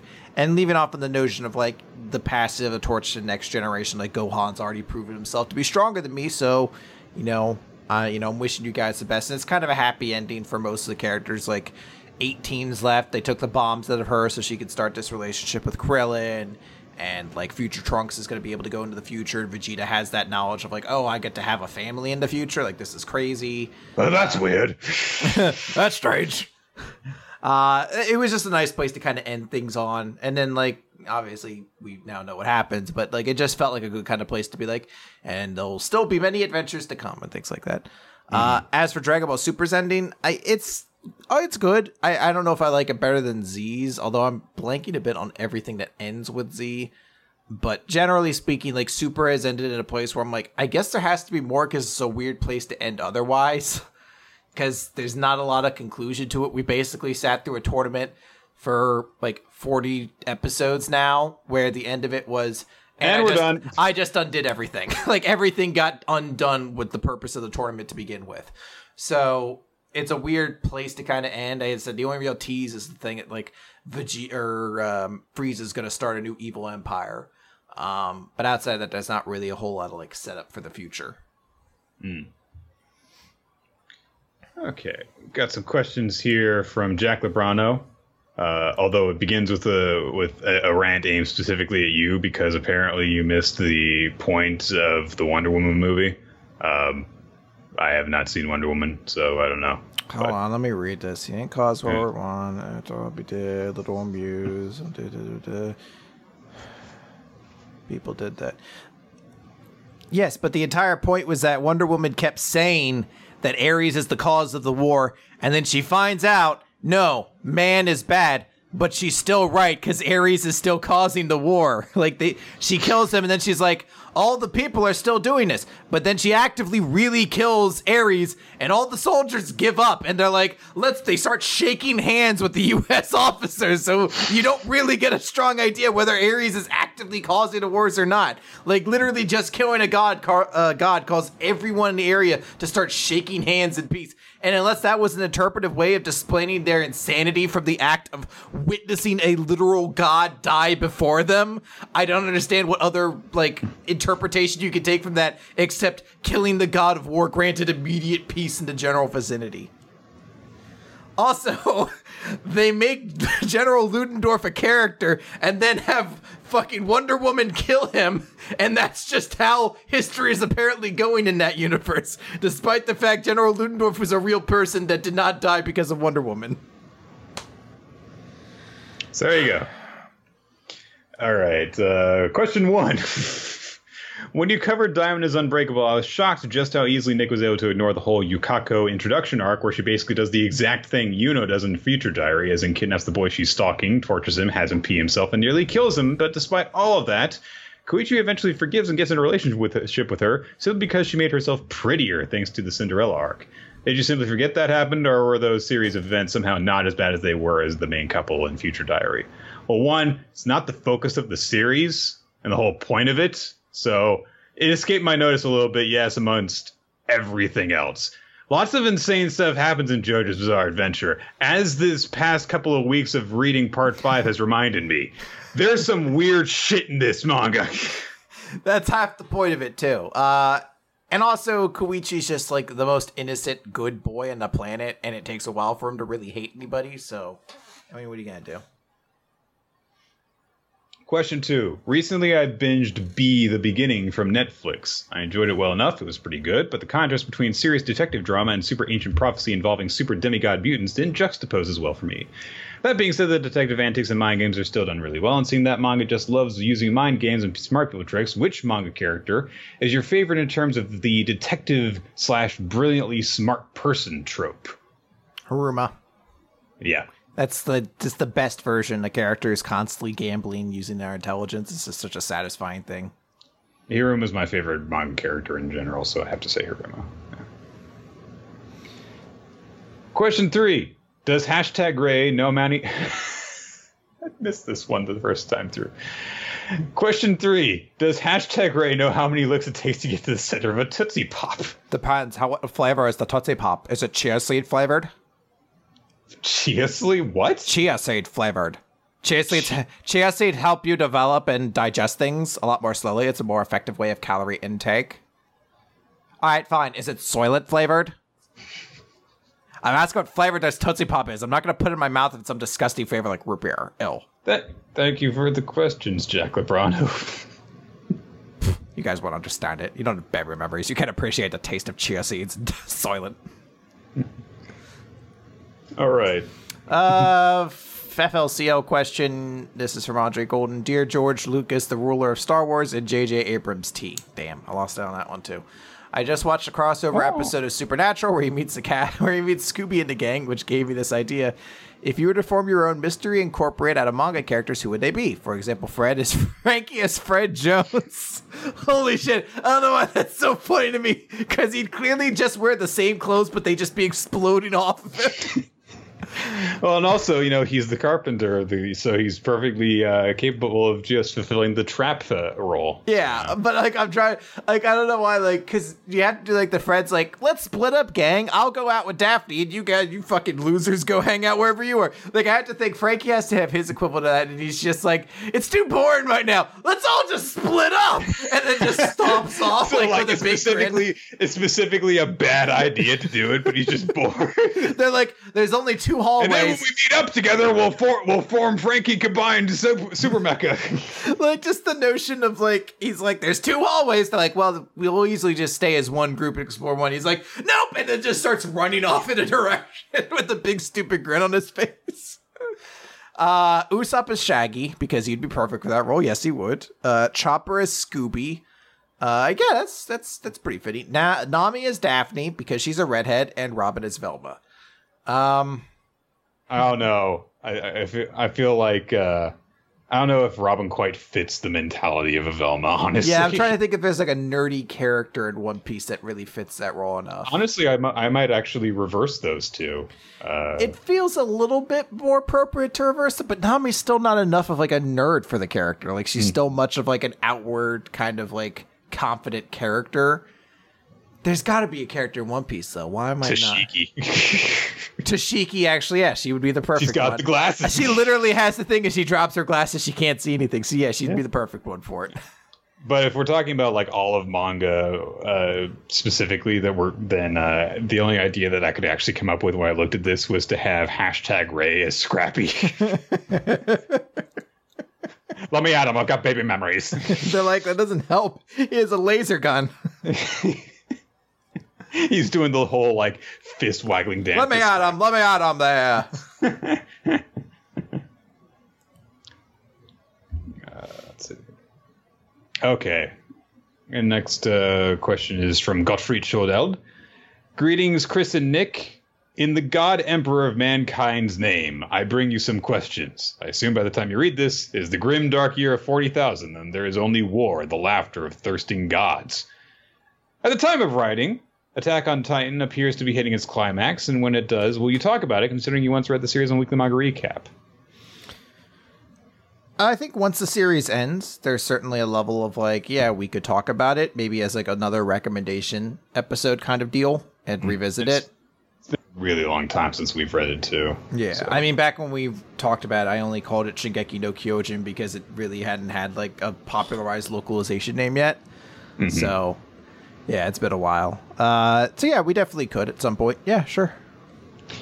Number two, how do you feel about mangas that end much quicker in comparison to others? Do you prefer a series to end before it can turn stale, or do you prefer to have the series run for longer to get every potential cool thing covered?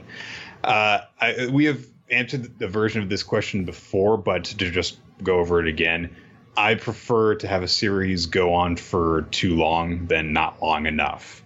Uh, I prefer the series go on longer than getting canceled before it can actually get its ideas out because then you're left with untold stories that could be good. Uh, there are definitely series that definitely go too far in the wrong direction, but I prefer the one to the other. Uh, I think I'd be on the opposite end of that. I prefer generally I prefer the series to run as long as the creator kind of has it intended to. Um, but I would prefer series leave maybe me wanting more and then leave on a bad note that makes me just take a downturn on the entire series in general. Uh, question three, and on a completely different note, did you see the new Blade Runner and did you like it? No, I haven't, but I have been watching uh, Altered Carbon, which feels like essentially not Blade Runner, but looks aesthetically exactly like what the new Blade Runner movie looked like, and that's been pretty sweet there's a super dope scene where the character goes to like a hotel, like an AI hotel that doesn't get any customers, and he goes inside and the like he's get like followed by a bunch of gang members. And the AI like uh, host who looks like Paul F. Tompkins and a shitty like like curly mustache, handlebar mustache, is just like, "Oh, you're gonna be staying with?" He's like, "Uh, yeah." And he's like, "Good. Well, you guys stop harassing my customer." And like a whole bunch of machine gun turrets drop from the ceiling and just murder all the fucking gang members. It's super dope. Watch the show for at least that scene. Carry on. Oh, that was the end of the question. Yeah. Uh, yeah, that's it. That's that's all for that one. Uh, Okay. yeah. D- from the Great Rhapsode, dear Nick, condescending Black Clover voice Freeman, Oh, and, you don't have any magic. and Chris Elfman's gonorrhea Larios. I don't even remember that It's joke. probably a it. reference to something I've completely forgot it. this is all. This feels like a whole bunch of references to shit. It's a First- lot of references. First question: What did Caesar Clown think of Creed movie, knowing his fondness for the Rocky series? I'm trying You've to. actually seen Creed, and I have. Well, what, what- I'm trying to remember what was the Caesar Clown joke with Rocky. I know there was one. I don't remember how it came up. I just remember that Caesar Clown had a very strong opinion on which ones were best and which ones were worst, and he like would rank them. What was it though? Like I, I, I don't remember how it came up, but we just concluded that he was a big fan of the Rocky franchise. I, I don't remember. I don't remember what It it's. was like right. over a year. So I think I, I think Caesar Clown. Were at least you were at least doing video episodes by then, but that's all I can remember. Caesar Clown definitely appreciated that the new Creed was very exciting and felt like the original, but he's very, very upset that they never brought up the fact that uh, Creed's father was killed because he hot dogged down to the ring doing Living in America too much, and he wanted that brought up more. like he wanted uh, the the Michael B. Jordan character to constantly ask, "Why is my dad dead?" and Rocky to turn to him and say, "Well, he got." Because he thought he was Hulk Hogan. Yeah, he turns to him and just, who I also fought. I fought Hulk Hogan too, didn't I tell you? I threw him out of the ring. Hulk Hogan's a bitch. and, and Michael B. Jordan turns to him and says, Don't you mean Thunderlips? He's like, No, Hulk Hogan's a bitch, and I threw his ass out of the ring. Thunderlips is a made up character. As opposed to Hulk Hogan, who is a real person. exactly. Oh my god, that was like the weirdest fucking. fu- It's okay. This is kind of fresh on my mind because there's been a lot of news recently about CM Punk because they finished up his trial with uh, the WWE doctor who he went on Colt Cabana's podcast and talked shit about without mentioning him by name. And Colt Cabana tried to sue him for defamation despite admitting in the trial that his reputation hadn't suffered after the podcast. I love Like that- none of the wrestlers or staff from WWE diff- treat him differently, and they're like, "But I got sent me tweets." I love that also, and this is just a commentary on internet culture in general. So if you read the testimony and like the description of it, like they've they've done like beat by beat, and they talked about how like CM Punk had like started to get choked up towards oh, certain yeah. parts of it, and it was a very emotionally trying thing. And it was, was all happening during the week of his upcoming UFC fight, uh, which was clearly a WWE move to just fuck with him and it's super harsh. The only thing the fucking internet cared about, they're like, the CM stands for Chick Magnet and not Chicago Made. Like that was the top headline of so many stories about the interview, like the fucking testimony. I'm yeah, like, because he this- had he had to, he had to admit under he had to state under oath that yeah he started using the CM after he was part of the Chick Magnets tag team and on the Indies, and it's like, Just- "Ugh." you're just like, come on, guys. that was one of the things that he was reported to be, and that was like a matter of public record anyway that he started using that when he was part of that tag team. God, it's like there is so much about that trial that is bizarrely fascinating, and honestly, the articles did not capture how much time they spent debating how big the bump on his ass was. so much of the trial was them debating how big it actually was versus how big he claimed it to be. anyway, the only reason I bring that up is because it reminds me of the Hulk Hogan sex tape trials, where he oh, had to talk about the difference between himself and Hulk Hogan the character because he sa- he says like Terry Bollea doesn't have a foot long penis, but Hulk Hogan does. like it came up in a storyline one time, like Yokozuna, We had to explain. like Yokozuna's gonna be like, "I'm taking that title." Hulk Hogan's like, "You and one army's gonna take it from me and my foot long penis." I'm pretty sure that it came up on like Howard Stern or some shit. Like he appeared like in character and he talked about how great his sexual prowess was, and then like the sex tape sexually humiliated him or some bullshit. Oh God.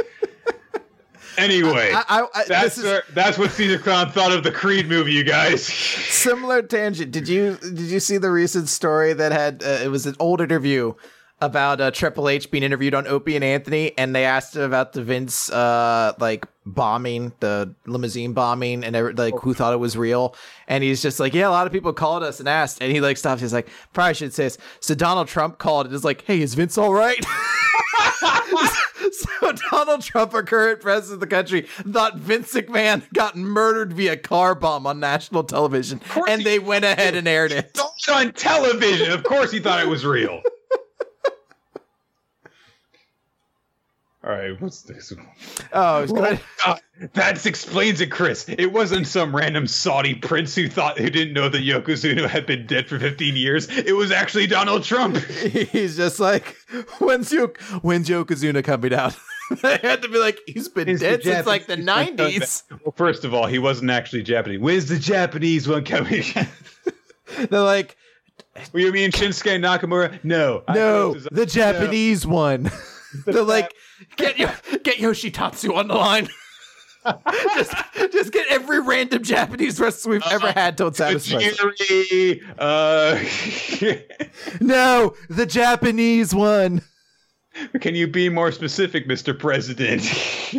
do you mean do you mean our number one announcer? He's like, no, the one who did the sand in the eyes. So like, I think he means Yokozuna, but Mr. Fuji's the one that had the sand in the eyes trick. Does he want Mr. Fuji? Dead.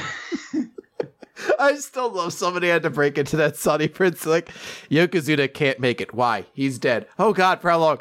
Like twenty years.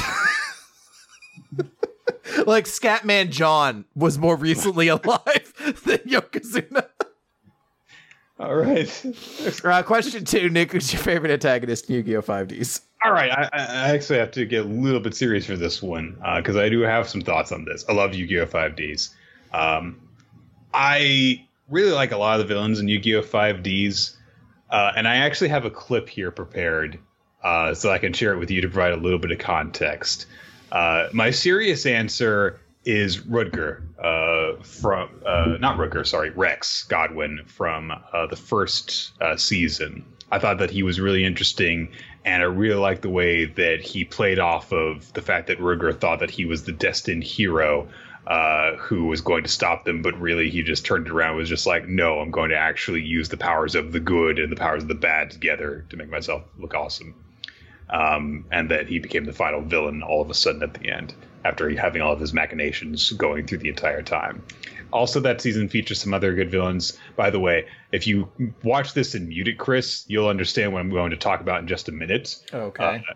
Uh, you don't need any of the sound to understand what's going on, and I'm sorry that that's really poor quality, but that's the best clip that I could find online at this moment. Uh, Jack it was a really good antagonist for the first season, the first half of the first season. Uh, the second half was really about his redemption, but I really liked the story that was told with him betraying his friends uh, and doing everything to hold on to his power that he had given up everything to obtain. Uh, and then uh, a lot of the dark singers I really like. Uh, I like uh, Kiryu. I really like uh, Evil Carly, and I'm really sad that her voice actress went insane, and so they had to underwrite her and just reset everything that happened at the end of the first season in order to keep her character around at all. This just- man just became a super robot car. Yeah. and uh, then in season two, the villains aren't nearly as good, but Jose is amazing because Placido is a bitch Luciano's an asshole, and Jose's got to put up with these two fucking idiot children. And he, when they fuck up during the big climactic final duel, he's just like, "Enough of this bullshit!" And he runs to chase to get onto the track, and combines with his D wheel, just leaps into the air and. I like how he's just flying arms out with this stupidly long beard at the same time too, just whipping just around like, the wind. Get ready, Team 5Ds. I hope you are prepared to face my power. And he proceeds to own the shit out of Jack. So, um, season two is definitely a huge step down from season one. Jose should have just been the final villain instead of them combining together into Aporia, who then sucked despite him having huge fingers and then Zero was a weird letdown. Um, but uh, there are there are a lot of good villains in Team Five in uh, in Yu-Gi-Oh! Five Ds, but uh, Rex is easily the best. Mm. None of them match honestly the levels of like GX and you know original uh, duel monsters. Like none of them would be Pegasus or Marik or uh, Yubel, for example. All right, next question. Uh, okay, sorry, I got distracted here. Uh, third question, Chris Gang Orca has asked you out to dinner. Where do you two go? Um, all right, so I try to think of a joke for this one, and the closest thing I can think of when I think whale and restaurant is the scene in White Chicks where Terry Crews takes one of the the black guys into white girl body, not a white girl body. They're just wearing white face makeup. Takes him out to a restaurant, and it's like a like a, a like an oyster restaurant and the one guy's oh, sucking yeah. tongues, and he's just like, "Don't worry, I have a big tongue," and like his tongue yeah. like rolls out of his mouth, and it's like three sizes too big. So I guess we go to an oyster restaurant because that's the only whale themed thing I can think of right now. Nicole has shown me the Terry Crews clips of that movie. Just those parts make it seem pretty good because Terry Crews is Ter- amazing. Terry Crews is amazing in that movie. He he he's he's so funny in it, uh, but it is not a movie that you need to see. Uh, question four: Have you two ever thought of creating your own original stories? A couple of times. Uh, I've tried multiple times to get something started, and it's always kind of fallen apart. You can find some of the stuff that I've written out there uh, in various places. Like I put up a backstory for uh, my character Dother uh, back from back in the uh, uh, Wormwick oh, campaign. Oh, yes, yes. Um, you can find that on my old blog somewhere. Uh, and if you if you, I'm not going to tell you where, but I do have uh, some fan fiction uh, on fanfiction.net, but I'm not going to tell you how to find it. Aww. Uh,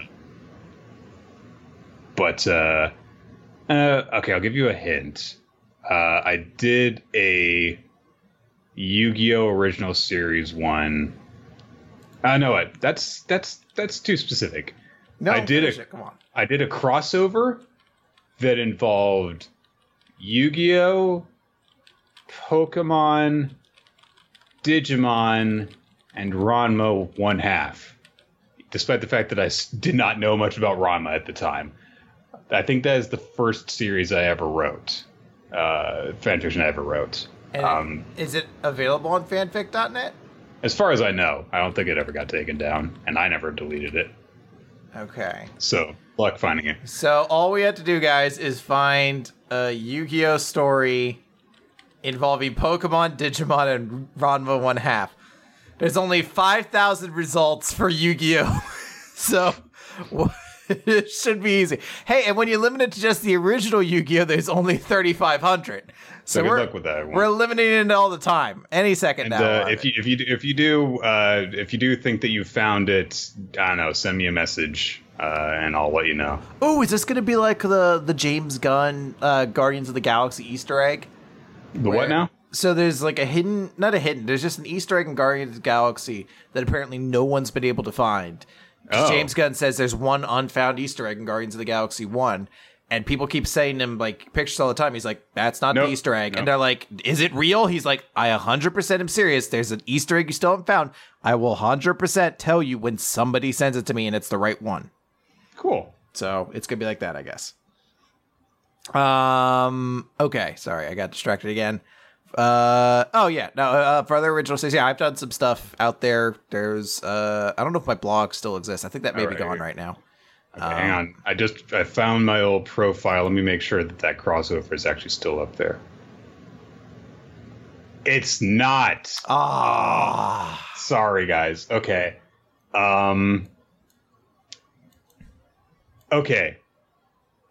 I'll give you another hint. Okay. If you can find my profile, the the series that I've written for on fanfiction.net are inclusive, so no others aside from this. Uh, Yu-Gi-Oh, Yu-Gi-Oh GX, Bleach, Avatar: The Last Airbender, Teen Titans, and Eyeshield 21. Ooh. There you go. So if you find a profile that has those specific series that is written for and no others, then chances are you have found me. And if you find it, I will send you a weekly manga recap pin, which does not exist. you just get an empty envelope in the mail. I just send you an email with a virus in it. I guess that if I, I must have at some point when I was much younger realized that it was just not good and just buy. I have that with a lot of things. I have tried writing original stories in the past. In fact, uh, during my high school years, I spent time writing a series based off a game me and my friend used to play called Power Battlers, which was just us creating fictional fight characters to fight against one another. And I wrote like three whole books that were supposed to be about this, basically during class because I was a bad student.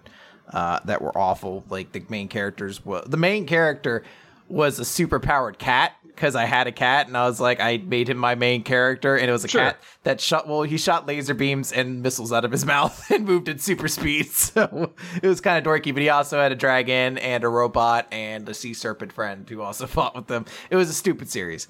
Uh, I did try write another series in like the past five years that I actually had some interesting concepts with, but I just could never like work it into something that was fully realized. And I've tried creating like short story original fiction stuff before, but I've never finished anything. Perhaps I'll try again. Um, there is something Nick and I have been trying to do that is an original story of a sort, uh, but we I, I probably shouldn't say more until we can actually get Nah, that off the ground. yeah, we've uh, we've had a lot of stuff come up, but we do have a, a pretty strong outline so far. Uh, fifth question here. You two both wake up to find you've gone to Vegas and gotten married to a character for Black Clover. Which character do you pray you didn't get married to? Real. Uh, you know. Oh, real and actually, yeah, real's the answer. Yeah, sorry. You know, won't, won't bother with you. He'll just like you know go off and do his own shit because he yeah, doesn't actually, it's have probably a human good idea because then I'm married, so I'm obligated to get half his money and stuff. Yeah, and he'll make a lot because he's going to, if not be the Wizard King, he's going to make a lot of fucking cash and stuff doing his stuff with his four leaf grimoire thingy. Exactly. So yeah, that's that's 100 percent the way to go, right? Um, yeah. So real is the answer you don't want to, and you know's the one you want to wake up married to. All right. Uh, next, uh, I think I'll do another one after this because I'm the one. All right. I'm currently participating in a group rereading of Naruto, and I'm finding that a lot of things that seemed like ass pulls were actually foreshadowed in advance. We see Itachi crying before the Wave Arc, Naruto notices Indra within Sasuke during their encounter in the Kage Summit Arc, etc. Have you ever reread a series and noticed foreshadowing for things you didn't realize were there? No One Piece examples, please. That's too obvious. Uh, I don't know about rereading manga and finding foreshadowing examples, but I can definitely say that uh, because I've taken to you know binging series I'm already familiar with with uh, Nicole, that we've you do that do that all the time. We're just like, oh look, there's that that happened, and uh, stuff like you know Futurama, and you're like, oh that was set up a really long way in advance actually, and uh, you know the original run. Uh, when I was doing, I was working on the concept of doing video essays for Fairy Tail for a while, uh, and I've kind of just had to put that on the, the back burner right now. But on rereading different parts of Fairy Tail, I did notice that there were certain parts of it that did foreshadow themselves a little more, a little bit more than maybe we gave them credit for. So uh, I will always say that rereading tends to help with a lot of that stuff. Sometimes these things are played out a little bit more than we give them credit for. All right. Next up, from questions from. I'm not sure exactly how to pronounce this. It's spelled like Gemini, but This- with an A it's- at the it- end. it- so I'm going to say Gemenia. It's GP, I thought. It's, it says questions from Gem- Gemini. Oh, yeah, the Geminia. Yeah. GP Geminia. All right. Hello, Nick, Best Jeanist Freeman, and Chris Gang Orcalarius. And Finally, I win. Yeah, yeah. Uh, been somewhat down on My Hero Academia pretty much since the All Might One for All fight, and I'm not really sure wh- uh, why. I'm fine with the license exam arc looking back, had some nice moments, and it helped us cool down for the major arc that just happened. But for whatever reason, I don't feel I ever got fully invested in the Hassaikai arc, and the current School Festival arc seems to serve a similar function as a breather as of this writing. Uh, let's see here. There's a lot of sharing thoughts on this point, so let me see here. Uh, do you feel that Deku finally developing his power to decent control affects the dynamic of the series? Do you feel that maybe the series has stagnated a bit in its progression? It doesn't really feel much has really changed since the All for One fight. Uh, I think that we are definitely. I, I will agree that I think that the Shie Hassaikai, the overhaul stuff was kind of disappointing overall. Um, I guess just because Overhaul was very much just kind of like just a guy to fight and defeat, and everything is his influence over the series is basically done now that they've uh, freed Eri and uh, have gotten her happy again. Like that's basically done. so I don't even recall. Do they? Well, they took his arms. They took his hands. Yeah, I don't know if did they did the League of Villains get their hands on the power sapping bullets? They got something. Yeah, they did get. They got. I forget like if they a, a I, test sample. I forget if they took that. I forget if because I can't remember what it was. Did they transport that along with him, or yeah? I think I think we made a joke that they transferred the two most important things together together in and one both vehicle. and both got like captured. So yeah. So th- th- I guess then that that might come up, but I do. I mean, he was small potatoes next to the whole thing with uh, All for One, um, and there are parts of that arc that that obviously didn't work out very well. We were just kind of like, well, no, the girl's gonna do something. Oh, they're not. Okay. Um, but it was important, I think, to you know pointing out like, hey, you know, this is Nighteye set a very strong example uh, for what could happen to a hero. Uh, I think that was an important thing to do. I do think that the School Festival arc was really, really good, though. Yeah. I can understand why people might find it's been stagnated because it doesn't feel as though the villains are ranking up, and we've constantly had the looming threat of Shigaraki in the background, but we haven't actually gotten to see him engaged in anything. But I think that's actually really important because it makes that upcoming fight with Shigaraki more impactful. Like, one Piece had a better way of doing this in that there was constantly like a single path the characters had to follow, and the larger threats of like Blackbeard and and Don Quixote or Doflamingo rather, uh, like those were always so far in the background that you could kind of just be like, oh well, they'll get to those when they get to the islands those characters are on, and we'll deal with like a crocodile and a Gecko Moria and stuff like that in the meantime. So and also I think it makes them, you know, feel more like superheroes to have, you know, other stuff going on aside from stuff related to the League of Villains. You know, that makes it seem more like a war than it does we're fighting a bunch of different villains and fighting crime and stuff. mm. All right. uh, do you want to make uh, some of these last questions then? Yeah, I think that we're gonna wind down from here. Okay. Uh, maybe do two more. All right. Uh, dear Y Ruler of Time, Alien Force, and Ultimate Rolo T. I'm trying to think where those guys are from. Oh, those are both those are both Ben 10 uh, Oh, okay. series. I don't know if you guys remembered slash cared about Ben 10, but just in case, it's a boy who has the alien device in Omnitri- uh, Omnitrix latched around his list that allows him, or his wrist that allows him to change, into 10 different animal species, alien species at will. Now, the question the device latches onto your wrist. What 10 aliens can you think of? Anything from fiction, not just manga, to make it easy. Bonus, give all the names. Bonus, bonus, read Fire Punch. okay. I didn't come up with names for these, but I could, could come up with some stuff. Uh, the first one that popped in my head was uh, the Predator from Predator. Uh, Okay. A Hork-Bajir from Animorphs. Uh, Wookie from Star Wars. Mm, that's a good one. Uh, let's see here. Oh, I had some others in mind, but I've they're starting to slip away now. oh, Jocko.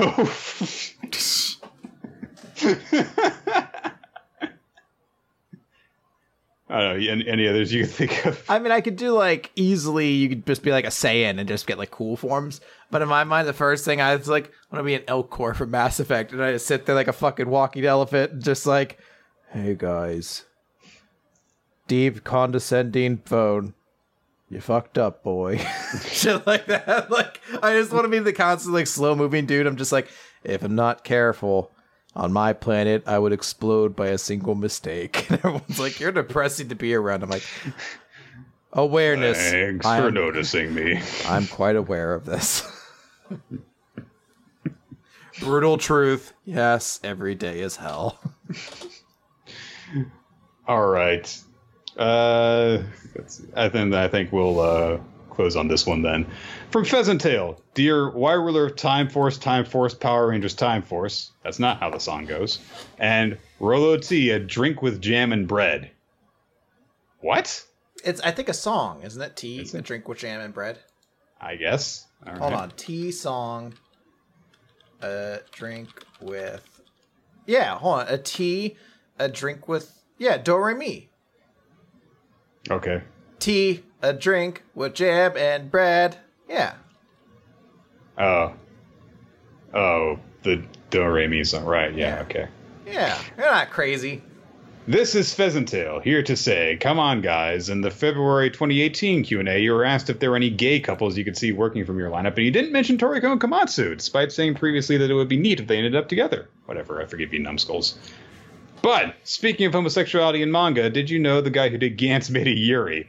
Without having any information on it besides that the girls have proportion that make one piece look realistic and spine so curved you could balance a wine glass on their lower back, what do you imagine when you read the phrase, the guy who did Dan- Gantz made a Yuri? I imagine it's as filthy as possible, right? Like it's it's it's like uh, a yaoi in the same scale of like it's the gay porn of Yuri, where everyone's like, "Oh, you read this because he has a bunch of superly hot dudes with giant Hulk Hogan foot long cocks just constantly ramming each other and blowing each other, like it, and then aliens attack or some shit like that. Like there's vampires that are in it or something like that. Oh, no, it's Yuri. So, Oh, is it Yuri? I thought it's a Yeah. yaoi. Oh, No, no, no, if it's, it's a Yuri. Yuri series, it's got to be awful. it's got to be. considering the way that he treated women in Gantz. Yeah, sorry. I, I thought it was a Yaoi series, and I got far more excited at that proposition. Him doing a Yuri is probably more depressing. At least The with guy Yaoi. who did the guy who did Gantz did porn. You say no? Yeah, what?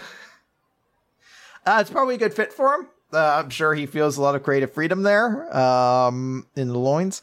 I, I don't know if I'd ever want to read it, but uh, you know, more more value to you, guy. Go go go follow your dreams.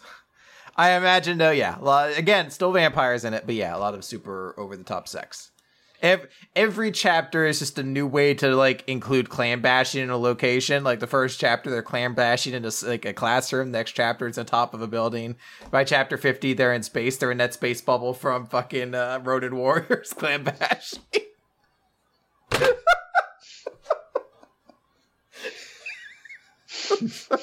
I, I lost that. That very concept is so stupid to me. Go ahead. Carry on. There's just like so. There's a very special episode of the Sailor Moon Ronin Warrior series. they get into space and they're like, look at this two lesbians clam bashing in our space bubble. Good for them. You're valid. They scream to them. it's just two chicks like a South Park character cartoon. Just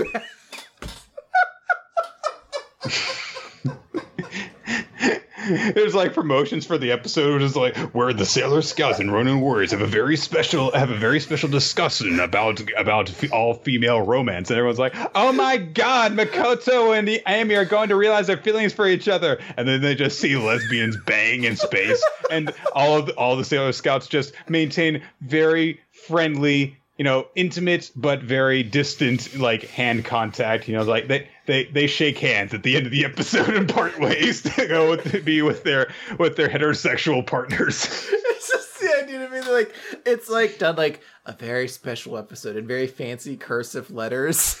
it, it just opens in like the they're, not, not, they're like not even like making sex noises or like groaning or anything. They're just like very robotic about it. It's almost as though someone's holding two action figures and just slamming their crotches together into space bubble. And then again, they're moving like as if they're being drawn on marionette strings with their legs parted going into each other. And then from Earth, fucking Rio's just like, "You're valid." that's, it. Then, then he shoves fucking Serena in a trash can and pushes her down a hill so he can go stop one someone from jaywalking.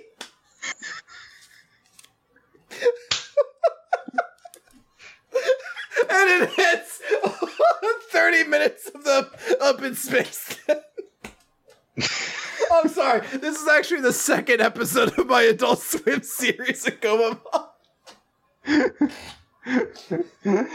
so we've pitched two series so far that are definitely getting picked up. Oh. Just imagine, imagine, like at the beginning, like fucking uh, like uh, Kento comes in and he's and he's like, "You guys, I think that we should. Have you guys heard? It's it's illegal in some countries for same-sex marriage, so we've got to watch out for that." And like, Kento, it's actually very offensive that you think that, and you have to understand that that's just they sit him down and have a long conversation about about it. and it's like oh, at the very end, he's just like, I understand. Well, it. actually a same sex couple. Is there somewhere we could find one? he's like, I hear what you're saying, and I deeply understand it and need to respect it. But have you seen those two clam bashing up in space? What? Do they go up into space. they fly a rocket ship up just so they can rubber band out the window, rubber neck out the window. They're like, oh, they're really going at it. Do they need to eat? How can we hear their vigorous sex oh. noises in space? I feel like asked such a legitimate question. and it's evolved into such nonsense. No, it was not. It was. Did you know that the guy who made Gantz made a Yuri? that is true. Second question, and the one that we'll end on as Trump's original cabinet keeps dwindling, a phenomenon that I assume will still be going on when you read this, you're damn fucking right. Let's make some new appointments. Given Trump's habit of choosing people who are the antithesis of each government agency to head it, who makes up the who? What in the made up office? Uh, who in the made up office would the lineup protagonist plus hashtag rape be assigned to? To use an example from an old series, how about Takagi heading the committee combating sexism and Mashiro being in charge of the Department of Realistic Romance? So you can just make up the departments? I don't know. Uh, uh, Ray has. Oh fuck! Jesus, you right? Yeah, literally, a, a, poster just fell down from the wall right on top of my laptop. It's oh. fine though. the laptop or the poster? Uh, the laptop fell on top of the uh, the uh, poster fell on top of the laptop. I think that uh, it was might have been leaning up against here. Ah, gotcha. But you're okay. Good. It's fine, uh, and I've I'm okay, and uh, nothing around me has been damaged either. Very good. All right, so we can back go back to making stupid jokes now. Yeah. Um, I would say hashtag Ray needs to be in like the department of baby memories, maybe. Like I, I feel like he would come up, try to come up with something creative and like be like the Department of Innovations, but he wants to be more special than that, so it'd be like the Department of Super Special Innovations or something like that. Just like it prefixes occasionally being nailed up over the plaque. yeah, uh, and Gremmy, you didn't offer as an option, but I'm adding it, would be at the head of the Department of Government. Of Creative Affairs. Yeah, oh yeah. Which uh, is not a position in a government. It's it's more of a WWE thing. Yeah. But anyway. How would how would Gremmy book WWE? We had to do that at some point. Um, no, we can't do it. Pheasant Tales listen to so much nonsense. Uh, let's see. Luffy would be in charge of the cabinet of meat inspection, and he inspects it with his face and his belly. These night crawlers, for example. Um, let's see. We got Hmm. Boruto would be uh, in charge, the head of uh, the technological department. Oh yeah, very good one. He just uh, plays with all the devices that are brought before him and says that they're not fit for the public. He has to keep them himself. Yep, and destroy the rest because technology's yeah. evil. Breaks them with his face. Oh God, he would be very perfect for the Trump cabinet of things. like I just sat there. I was like, "Who does this remind me of?" Oh yeah, isn't it like Rick Perry who's in charge of like EPA? He like he, he owns like a coal company or some shit.